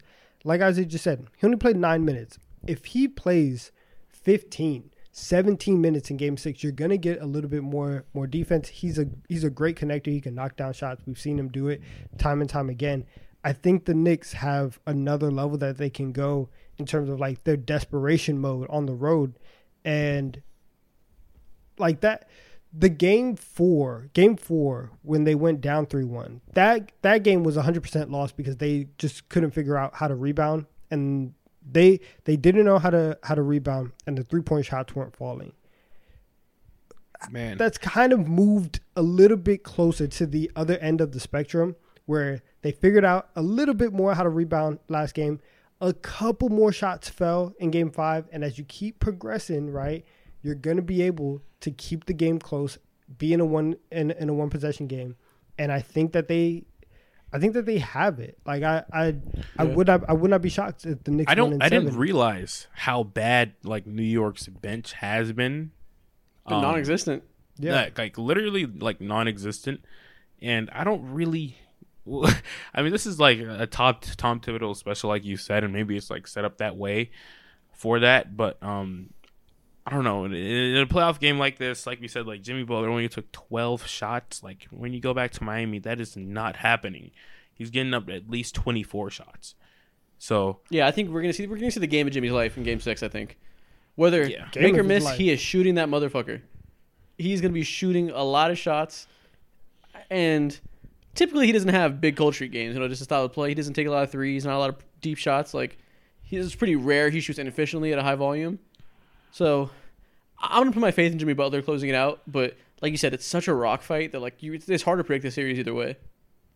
I'm Yeah. taking Knicks in seven. I, I can't. I also can't think straight when when I'm watching the, this series. So like, I'm, I'm I'm taking the Knicks in seven.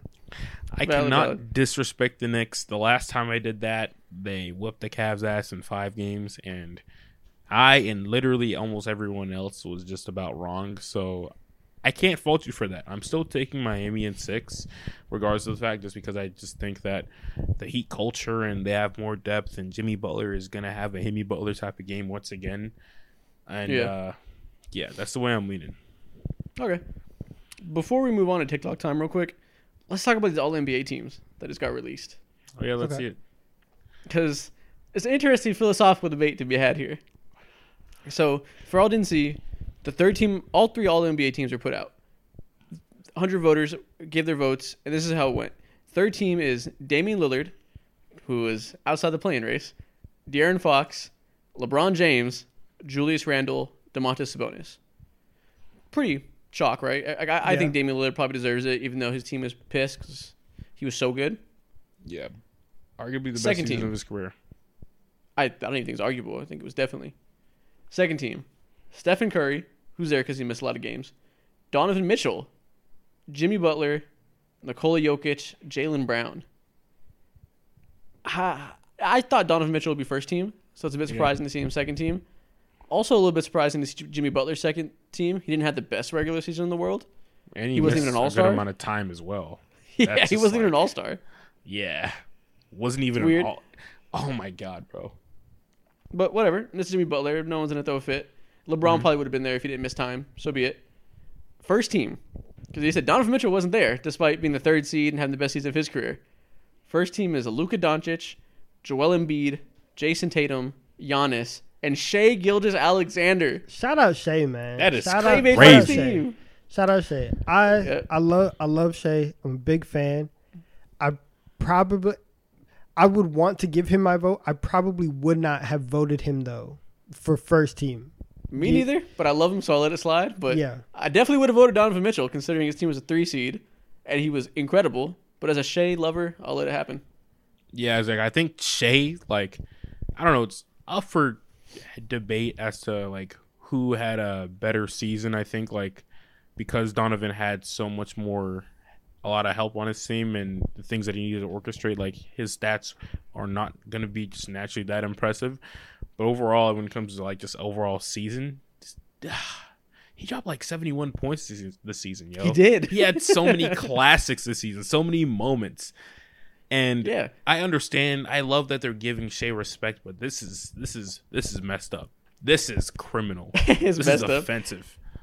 It's, I don't know if I'm going that far, but it is weird because, you know, it's it's been a precedent for years that team success matters in all NBA, just like it was in MVP and All Stars, and we're seeing it kind of go away a little bit because people are learning that it's a team sport and you should probably reward individual dominance, even if their team sucks around them and holds them back. But it's strange that the first both first team guards that didn't make the playoffs at all. One didn't make the fucking play in, but he was so stupendous. Sure, Luka can It's still be there. He's Luka. Yeah. If Lillard can be third team, Luka can be first team. I guess I get it. But shaving there, also not making the playoffs, is interesting. I don't Yeah. I you you kind of have to put D Mitch there. You- I think, or you- Jaylen Brown maybe. No, I would I would first Never team mind. first team no. I mean, he was a 27 point per game scorer on the one seed or two seed actually by the end. Like, it wouldn't have been shocking. It's kind of the same situation as uh, Donovan Mitchell. I would not consider Damn. Jaylen Brown to having one of the two best guard seasons in the league. Me neither. thi- Me neither. year. But So you know, I'm not- just saying I'm the argument could be that. had. I'm not doing that. Also, while while we're on the subject, Anthony Davis, right? Kind of kind of stuff. Like he played the same amount of games. He played one more game than than LeBron. And there's there's a lot of there's a lot of people on this list that didn't play a lot of games or that missed a lot of games this season. And throughout the entire year, all of us were saying that Anthony Davis was having like a career year and kind of Yeah. looked like him. It's kind of interesting that he was left off. I don't think it's interesting because it's not surprising because I hate people who are like, oh, the media, the media, but like the media weirdly hates Anthony Davis. Like y'all saw the NBA on TNT last night and ESPN this morning. They were. they were straight laughing at him for having a concussion or Yeah. having a fear of a concussion.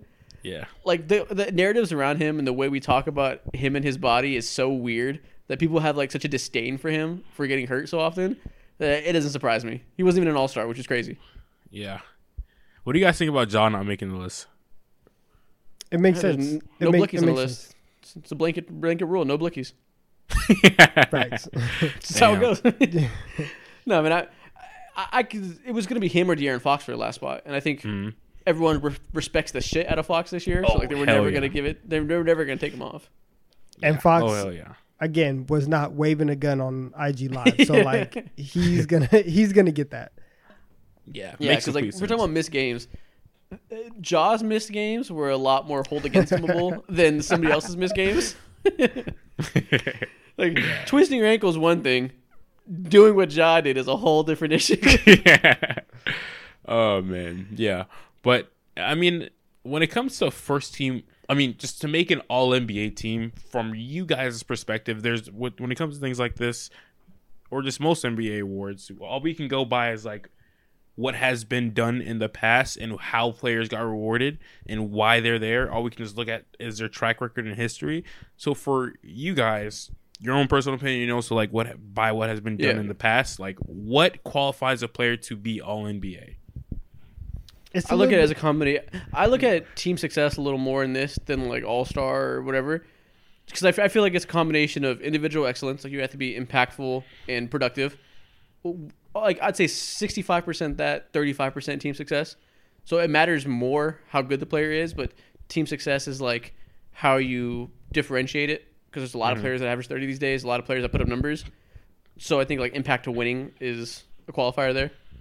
I like the team success aspect in this one as well, just because with at, at the All Star break, and even though that that the break is like 60 games into the season, you still have a final stretch, right? And so this Yeah, one yeah. is kind of all encompassing, right? You can have you can flip the switch at any at any given time, and so it, it it takes into account every every game rather than just like a portion of the season.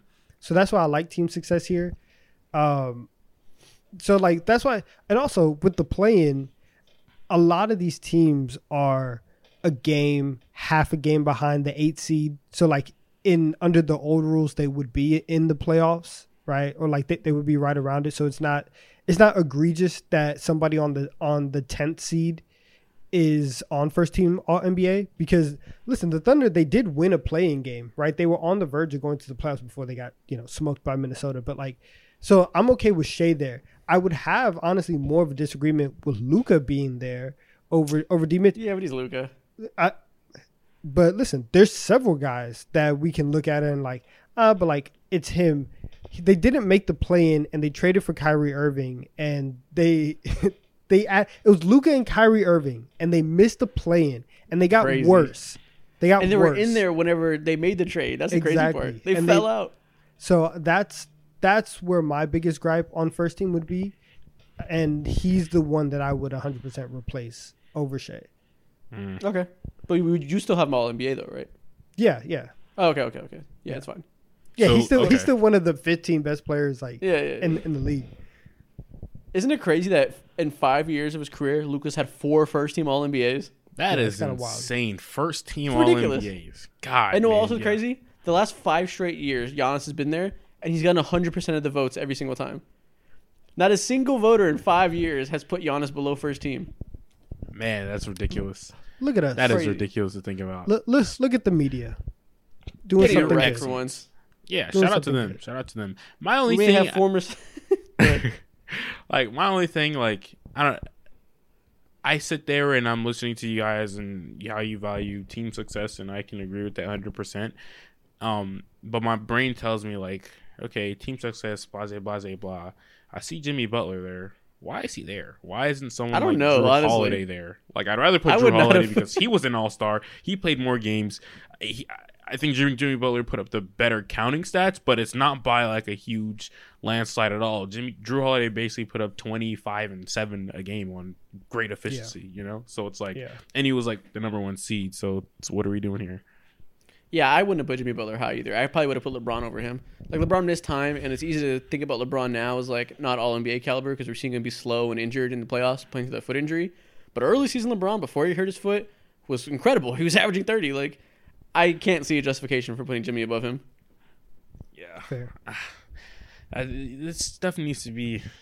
Uh, NBA needs to start stripping votes and giving them to people like us. That's what I say. Yeah. Did you see Mark Jackson is the person who didn't have Luka on his MVP ballot at all? He wasn't top five. oh, really? Oh, I'm not Luka, I'm not Luka. No, My bad. Jokic, Jokic. Jokic, Jokic, Jokic. Yeah. Oh, Yeah. Mark Jackson. Wow. Yep, one Yeah. person didn't have Jokic on there, and it was Mark Jackson. Yeah, He's taking his Charles coaching Barkley's- opportunities, man. I think I think last night or whenever he said it, said some idiot didn't, didn't have Luke or Nikola Jokic top five in their hilarious shot. Dang. That's Mark Jackson, ridiculous. that idiot. That's crazy. He had Donovan Mitchell in there at number five, but not. That's ridiculous. Nikola and then he had Shai in there too, or am I tripping? I don't was know. it Shai? I don't know. Yeah, it was some nasty he- stuff. Yeah, I think it was Embiid, Giannis, Luka, Shai, and Donovan Mitchell. That is crazy. You put someone who didn't even make the playoffs in. Terrible ballot. Terrible ballot. It was horrible. yeah, man. He- Ah. His ass was not paying attention. Yeah, nah. You must have done that by accident. All right, man. I think we can move on to TikTok time. Let's do it. Let's get into Let's, let's, it. let's get this. First thing we're gonna do, as always, we're gonna start off with the draft. You guys know the rules, and this time we're gonna do players who didn't go to college. So that could mean straight out of high school, G League, or international players. So I think last time I had second pick, so I go first, Mo second, Donovan third. All right. That's the order. All right. Bet. All bet. right, so sit up in my chair. Let's draft NBA lineups with players who didn't go to college. Or I gotta say only. Let's draft NBA lineups with only players who didn't go to college. First pick, obviously I got LeBron James, Okay. I knew knew you were gonna go there. as you should. That's predictable. That's a great pick. Uh, second pick, give me Kobe Bryant. Again, predictable, Predictable. but I, I respect it. Okay. All right, we're gonna double up here. With my first pick, give me Kevin Garnett, Okay. and with my second pick, give me Tracy McGrady. Ooh, that's a nasty bucket getter combination.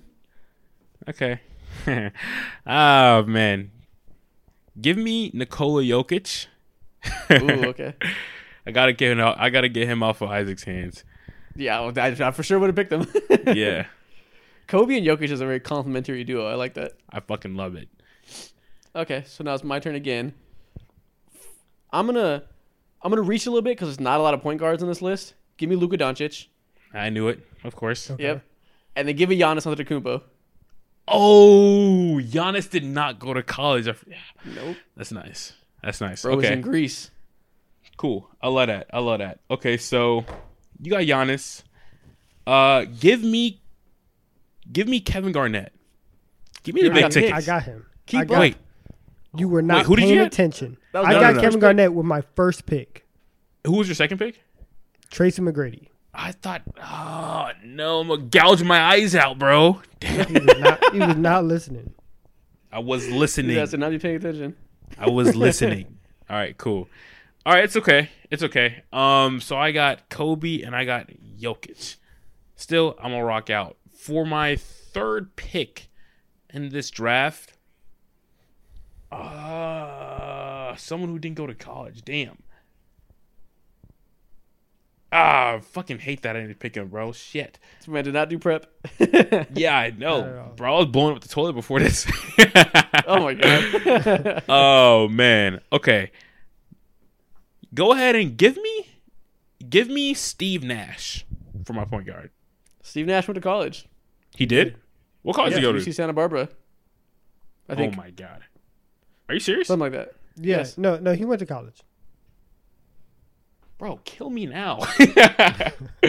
okay. This is Let me bad restart radio. that. Yeah, I know, I know, I know. Y'all are gonna hate me. Y'all gonna You hate have you have five seconds Come me. Okay, on. go ahead. before we for assign my a pick. okay, go ahead. For my other spot, give me um give me Manu. Give me Manu. Yeah, there we go. Give me Manu. That's tough. That's tough. That's tough because that was my next pick. So now I have to re- now I have to re- reevaluate.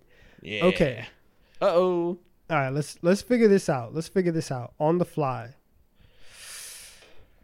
Y'all gonna have backup plans to your backup plans. That's why All it right. take forever. So, okay, with my next pick at my center, give me Dwight Howard. Damn. Nice. I was gonna pick him next. Give me Dwight Howard, and then I'm gonna need somebody to run the point, unconventional, but give me Lou Williams. See, Okay. okay. Lou Will, Gwinnett County legend. I like it. I think there's a lot of better options for point guards out there, but okay. Yeah, none of my business though. Professional okay. scorer. Listen, we're, we're just bucket getters. That's all we do. No defense on this side. Nice. so, uh, so I got a big man and two ball handlers right now. I need someone who doesn't really need the rock, but can do something with it. Give me Moses Malone as my center. wait, wait. Okay, Wasn't it my turn? No. Oh yeah, it is your turn. Fuck. it is. Wow, Damn. got him. Stupid.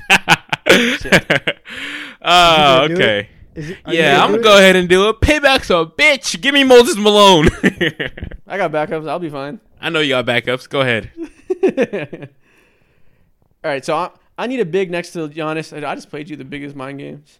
I need a big next to Giannis that can space the floor. Give me Dirk Nowitzki, That's fine. Pussy. That's perfectly fine. And then I probably need another shooter since I got the ball handlers. Let's stretch the floor. Give me Peja Stojakovic. That's good. That's good. Okay, cool. So I got uh Manu, Kobe, Moses, Nikola, and I need another wing. And that shouldn't be You got the uh, slowest front court of all time. that shouldn't be that shouldn't be too hard to find. For my wing, go ahead. For my wing, go ahead and give me Don't do it. Don't you dare. shit. He's gonna do it. Don't you? I'm not gonna do it. I'm not gonna do it. Give me okay for the vibes. Give me Andre Kirilenko. Okay. Okay. So you have Kirilenko, Moses, and Jokic. You have no Yeah. foot speed on that team. Yeah, yeah. Okay. Ron is running up and down the court. Okay. Listen. All of my defense is in is, is in my four and my five.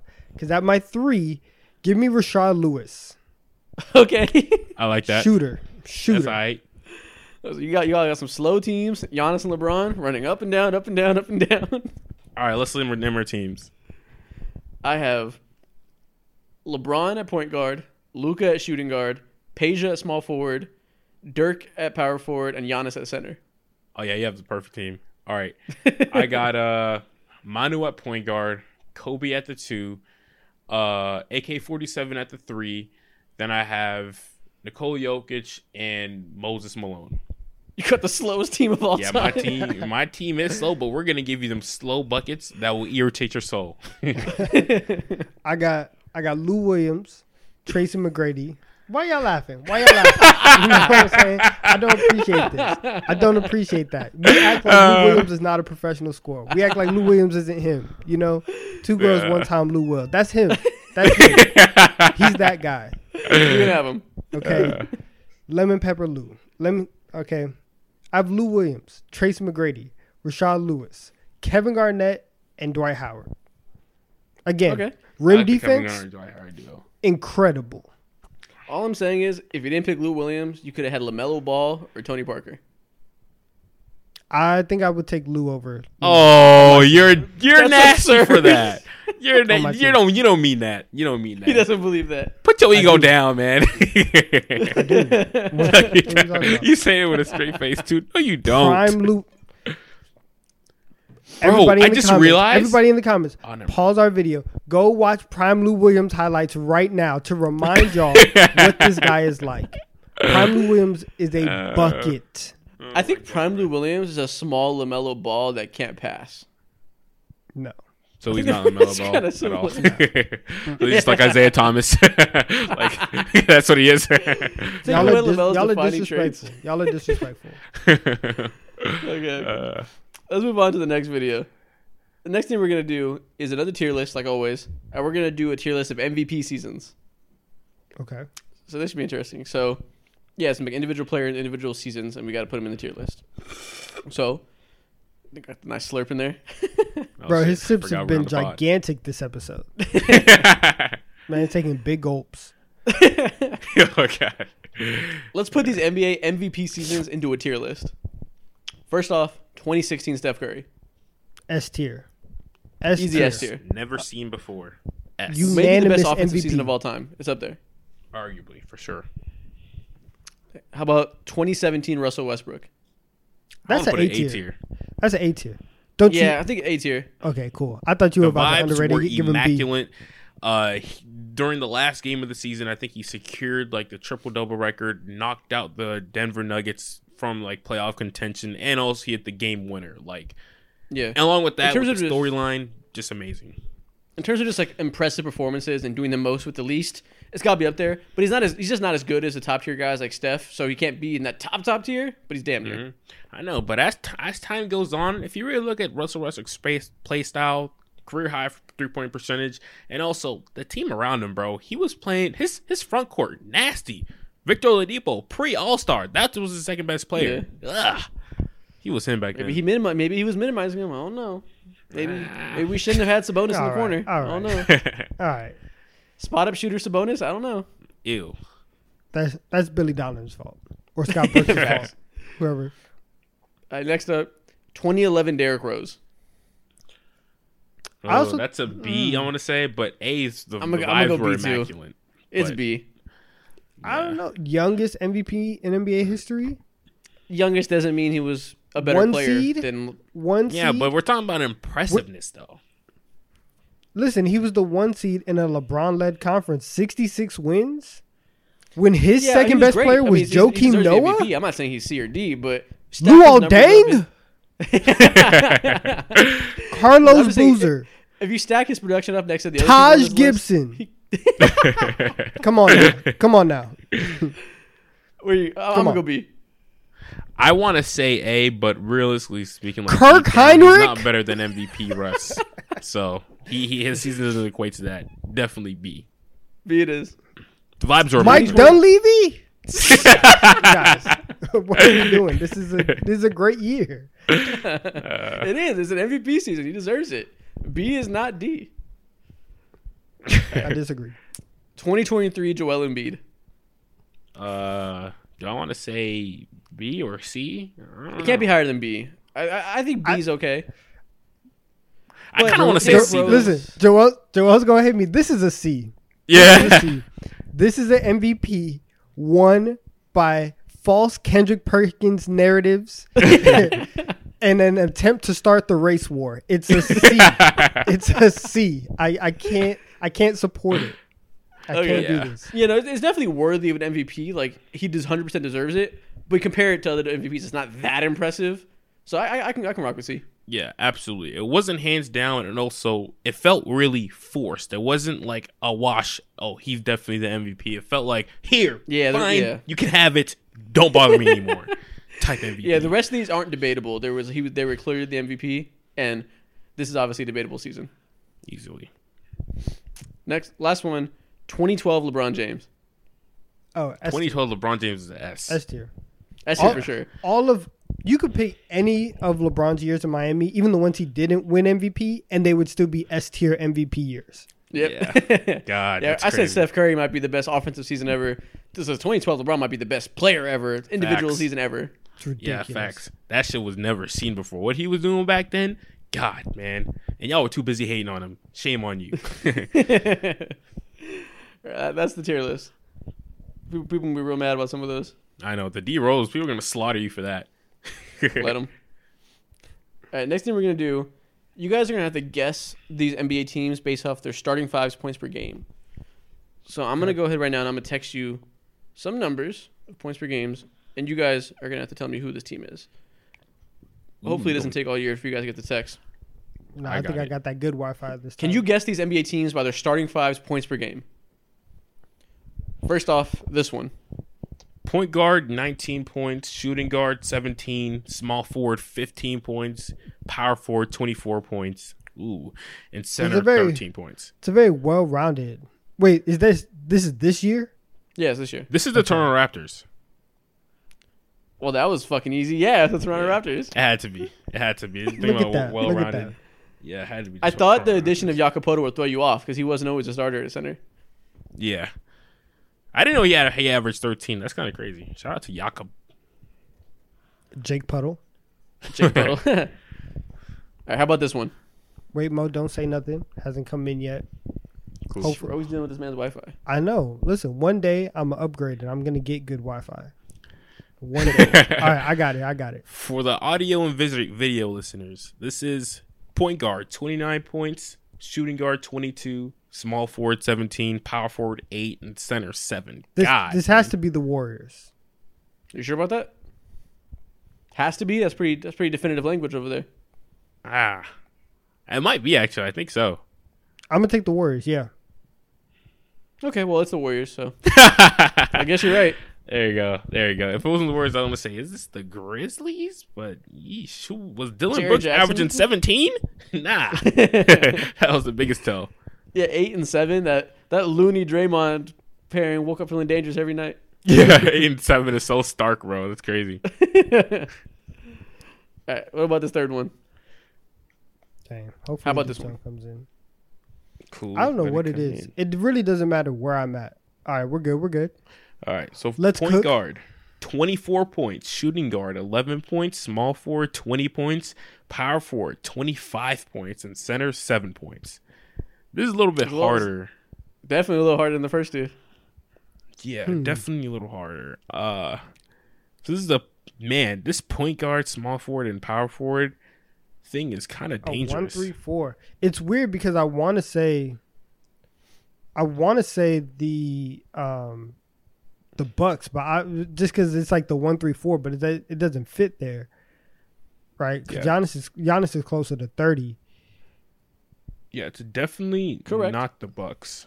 Um, a lot of like a lot of teams had three three point scores. Like, I immediately think of like the Washington Wizards who had three three three twenty point scores. There's there's no way.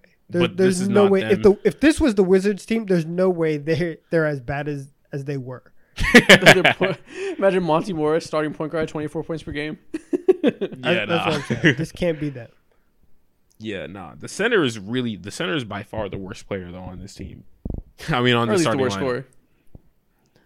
All right, let me see this. What? So twenty four points per game in twenty five. So this is a Is this is big. is this the New York Knicks? This is the New York Knicks. wow! Look at you. Yeah. Wait, There you go. who There you go. averaged? No way. He averaged twenty a game. Don't say RJ so. Barrett averaged 20. He averaged twenty. Shut your mouth. I think so, yeah. Shut your mouth. Oh my god. No, listen. To to be fair, it was the most inconsistent twenty you will ever see in your life. It's crazy. That 20 threw me off, bro. I thought this was a nice team. Technically, it was 19.6, but we'll give it to him. All right, 20. Let's call it 20. Damn, that's crazy. Shout out to Mitchell Robinson. Sorry for the slander. All right, how about this team? That's the Philadelphia 76ers right there. Gosh, yeah. That 33 That's stood out. MVP Joel. That's You 33 got three stood out. points per game. Yeah, PJ Tucker is crazy. Tucker. Three points a He's game. washed up. Yeah, I Can you think of remember. another team? Can you think of another team has ever had a starter score 10 times as much as another starter? That's crazy. That's insane. Yo, that's Eleven insane, yo. Times. Eleven times as much. Wow. Yeah, this PJ man is Tucker historic. This man is historic. One of the greatest of all times to not. This man is historic. One of the greatest of all time to not put the ball in the basket. Easily. Yeah. Straight straight cardio. Dynamic duo. Straight cardio. Yeah. Shout out to Tyrese. Straight 20 a game is smooth. All right, next one. We got a little more even. You got it, Donovan? Hmm. Yeah. T- this talk me- is, talk me through your thoughts. So Okay. point guard 26 points per game, shooting guard 20, small forward 20, power forward 20 or power forward 13 and center 12. Small forward This 15. is- You misspoke. Ooh, small Okay. forward 15, power forward 13, center 12. So how how are we feeling about this? I could say this is Trae Young in the Atlanta Hawks. I feel like Trae scored a little bit more, but I'm gonna defer to you and your and your Hawks fandom. We'll go with the Atlanta Hawks. Lock it in. Correct. Yeah. yeah.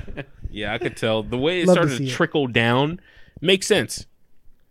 yeah, every, every position gets worse and worse. Yeah, exactly. this is the Hawks. I know my team. I know mid when I see it. This man's a mid magician. yeah.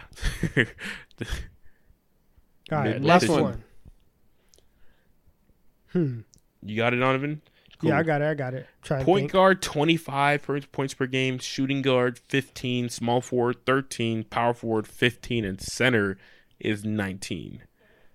Now, this is tough. So, this point guard is averaging 25 points per game. The center is getting up a smooth 19, damn near 20. 19 is close to 20, correct?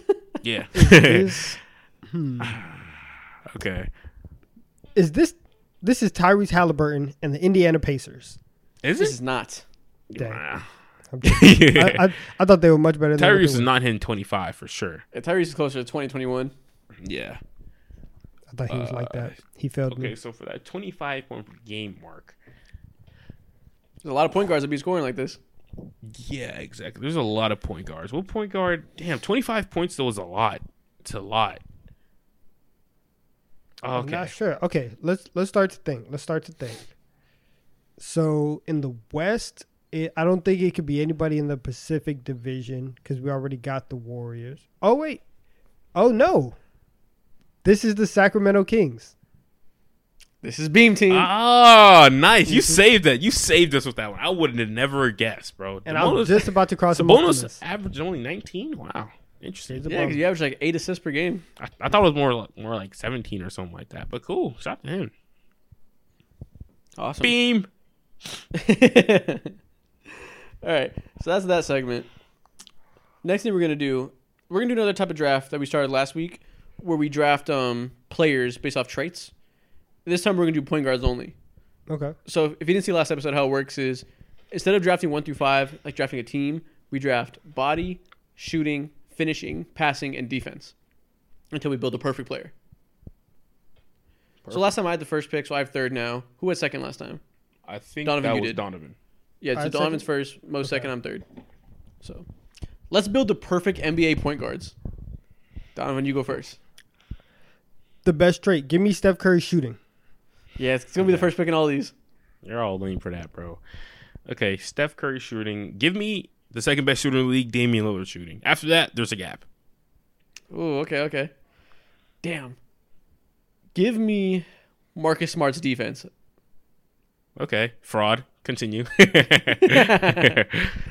And then next next one. Ooh, I can go a lot of ways with this. Give me Lamelo's body. Ooh, okay, ankles. Let's I got go. a, I got a six, I got a six seven lockdown. It's not. He's not slow. Yeah, yeah, he's not slow, but what's your word?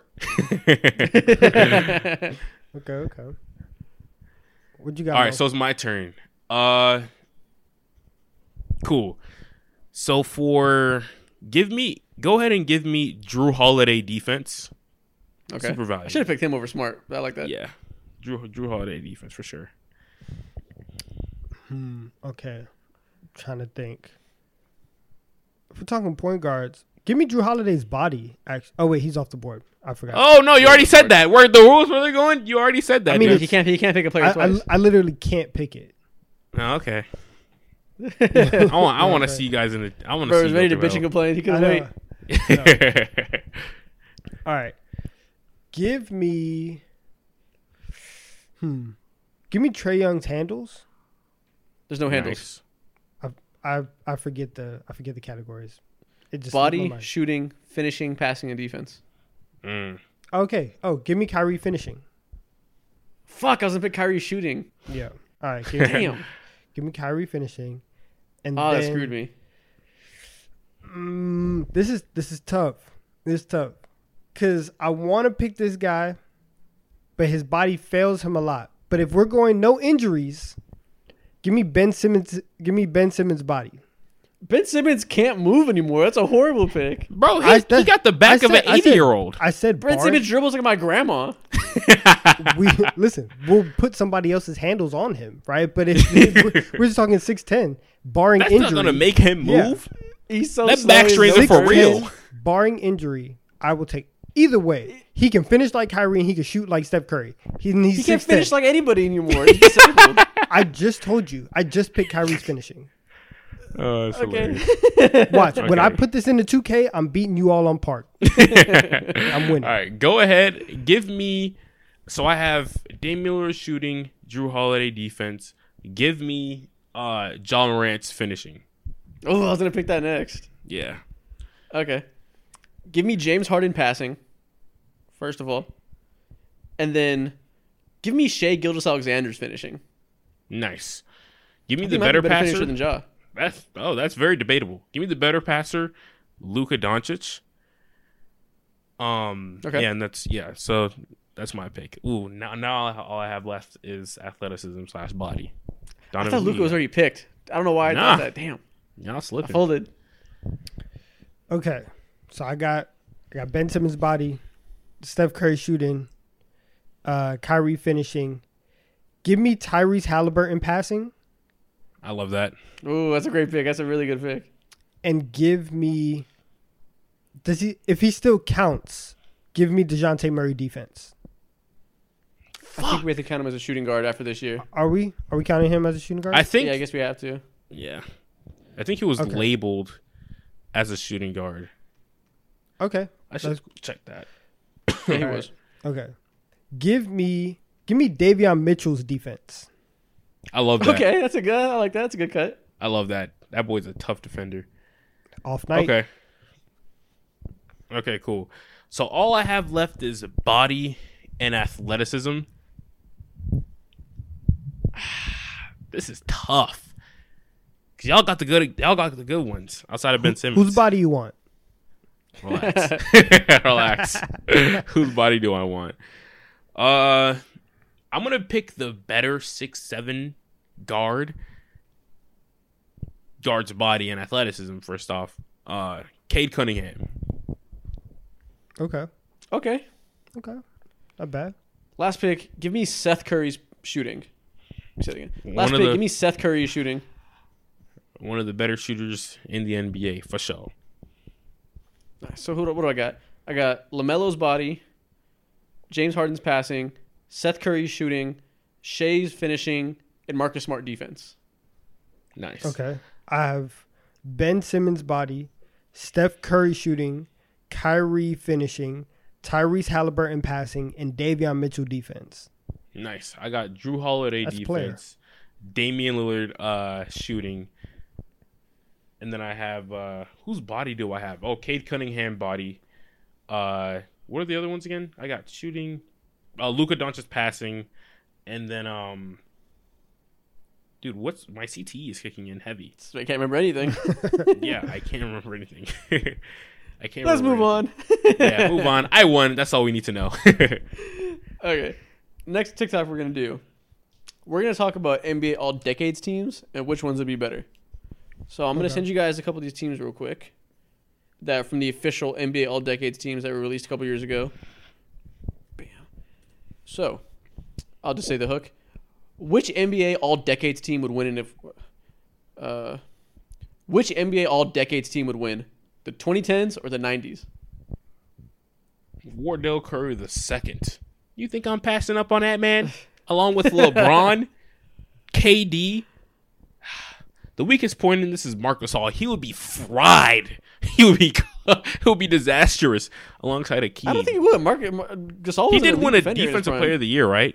Yeah, yeah. Gasol was a great defender. Like, I mean, he I- stole, I'm gonna he go stole it from 2010s. Braun, though. He stole it from Braun. I, yeah, I'm going 2010s. Yeah, I think I'm, 2010s I'm going to go 2010s too, just because just because John Stockton Yeah, would have no idea what to do with Steph Curry. Yeah. He's getting cooked. yeah. John Stockton and or Malone. Harden. Harden's gonna obliterate him. Yeah, Malone is getting put through the blender, bro. This is you don't stand oh, a Bro, I chance. didn't think about that. Malone has to run back and forth up the court guarding KD on the perimeter. No Yeah. chance. The ball movement for this team is going is insane, bro. They're gonna be they're not they're not gonna be able to, to keep up or catch up. Barkley and uh, MJ are And Barkley, be a small forward. This team does not have good defense, despite having Hakeem at the center. Like, they're gonna be slow. Yeah, absolutely, bro. Ran off the court. Not even close. Uh, modern supremacy.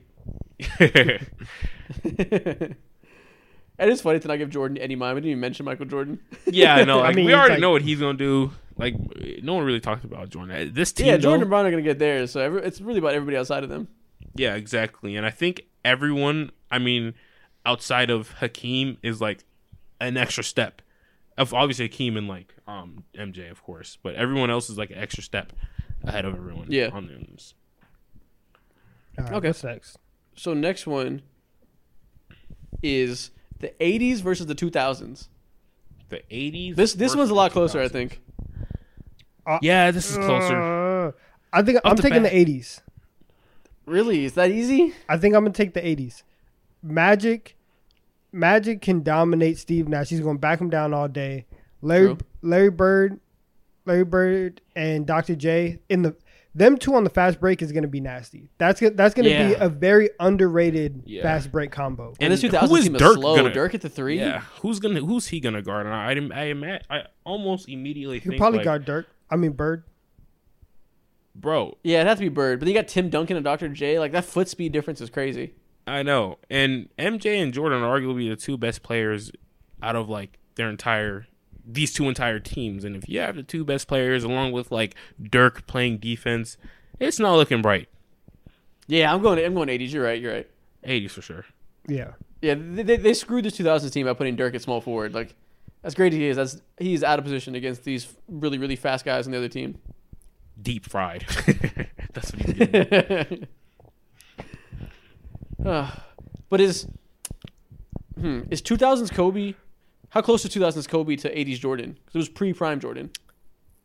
Even Uh, then, even then, I think like still, Still 80s, Jordan? 80s Jordan is still there. Yeah, yeah. Young was Jordan was different. putting up his most points of his career. Like, Yeah. didn't he average 36 like his third year? Th- yeah, something like that. Thir- 36 Yeah, or yeah, 37. Yeah, he was Yeah. different. And and had a around him DPOY. Still. What did you say? And he had a I said DPOY in the 80s. Hell yeah.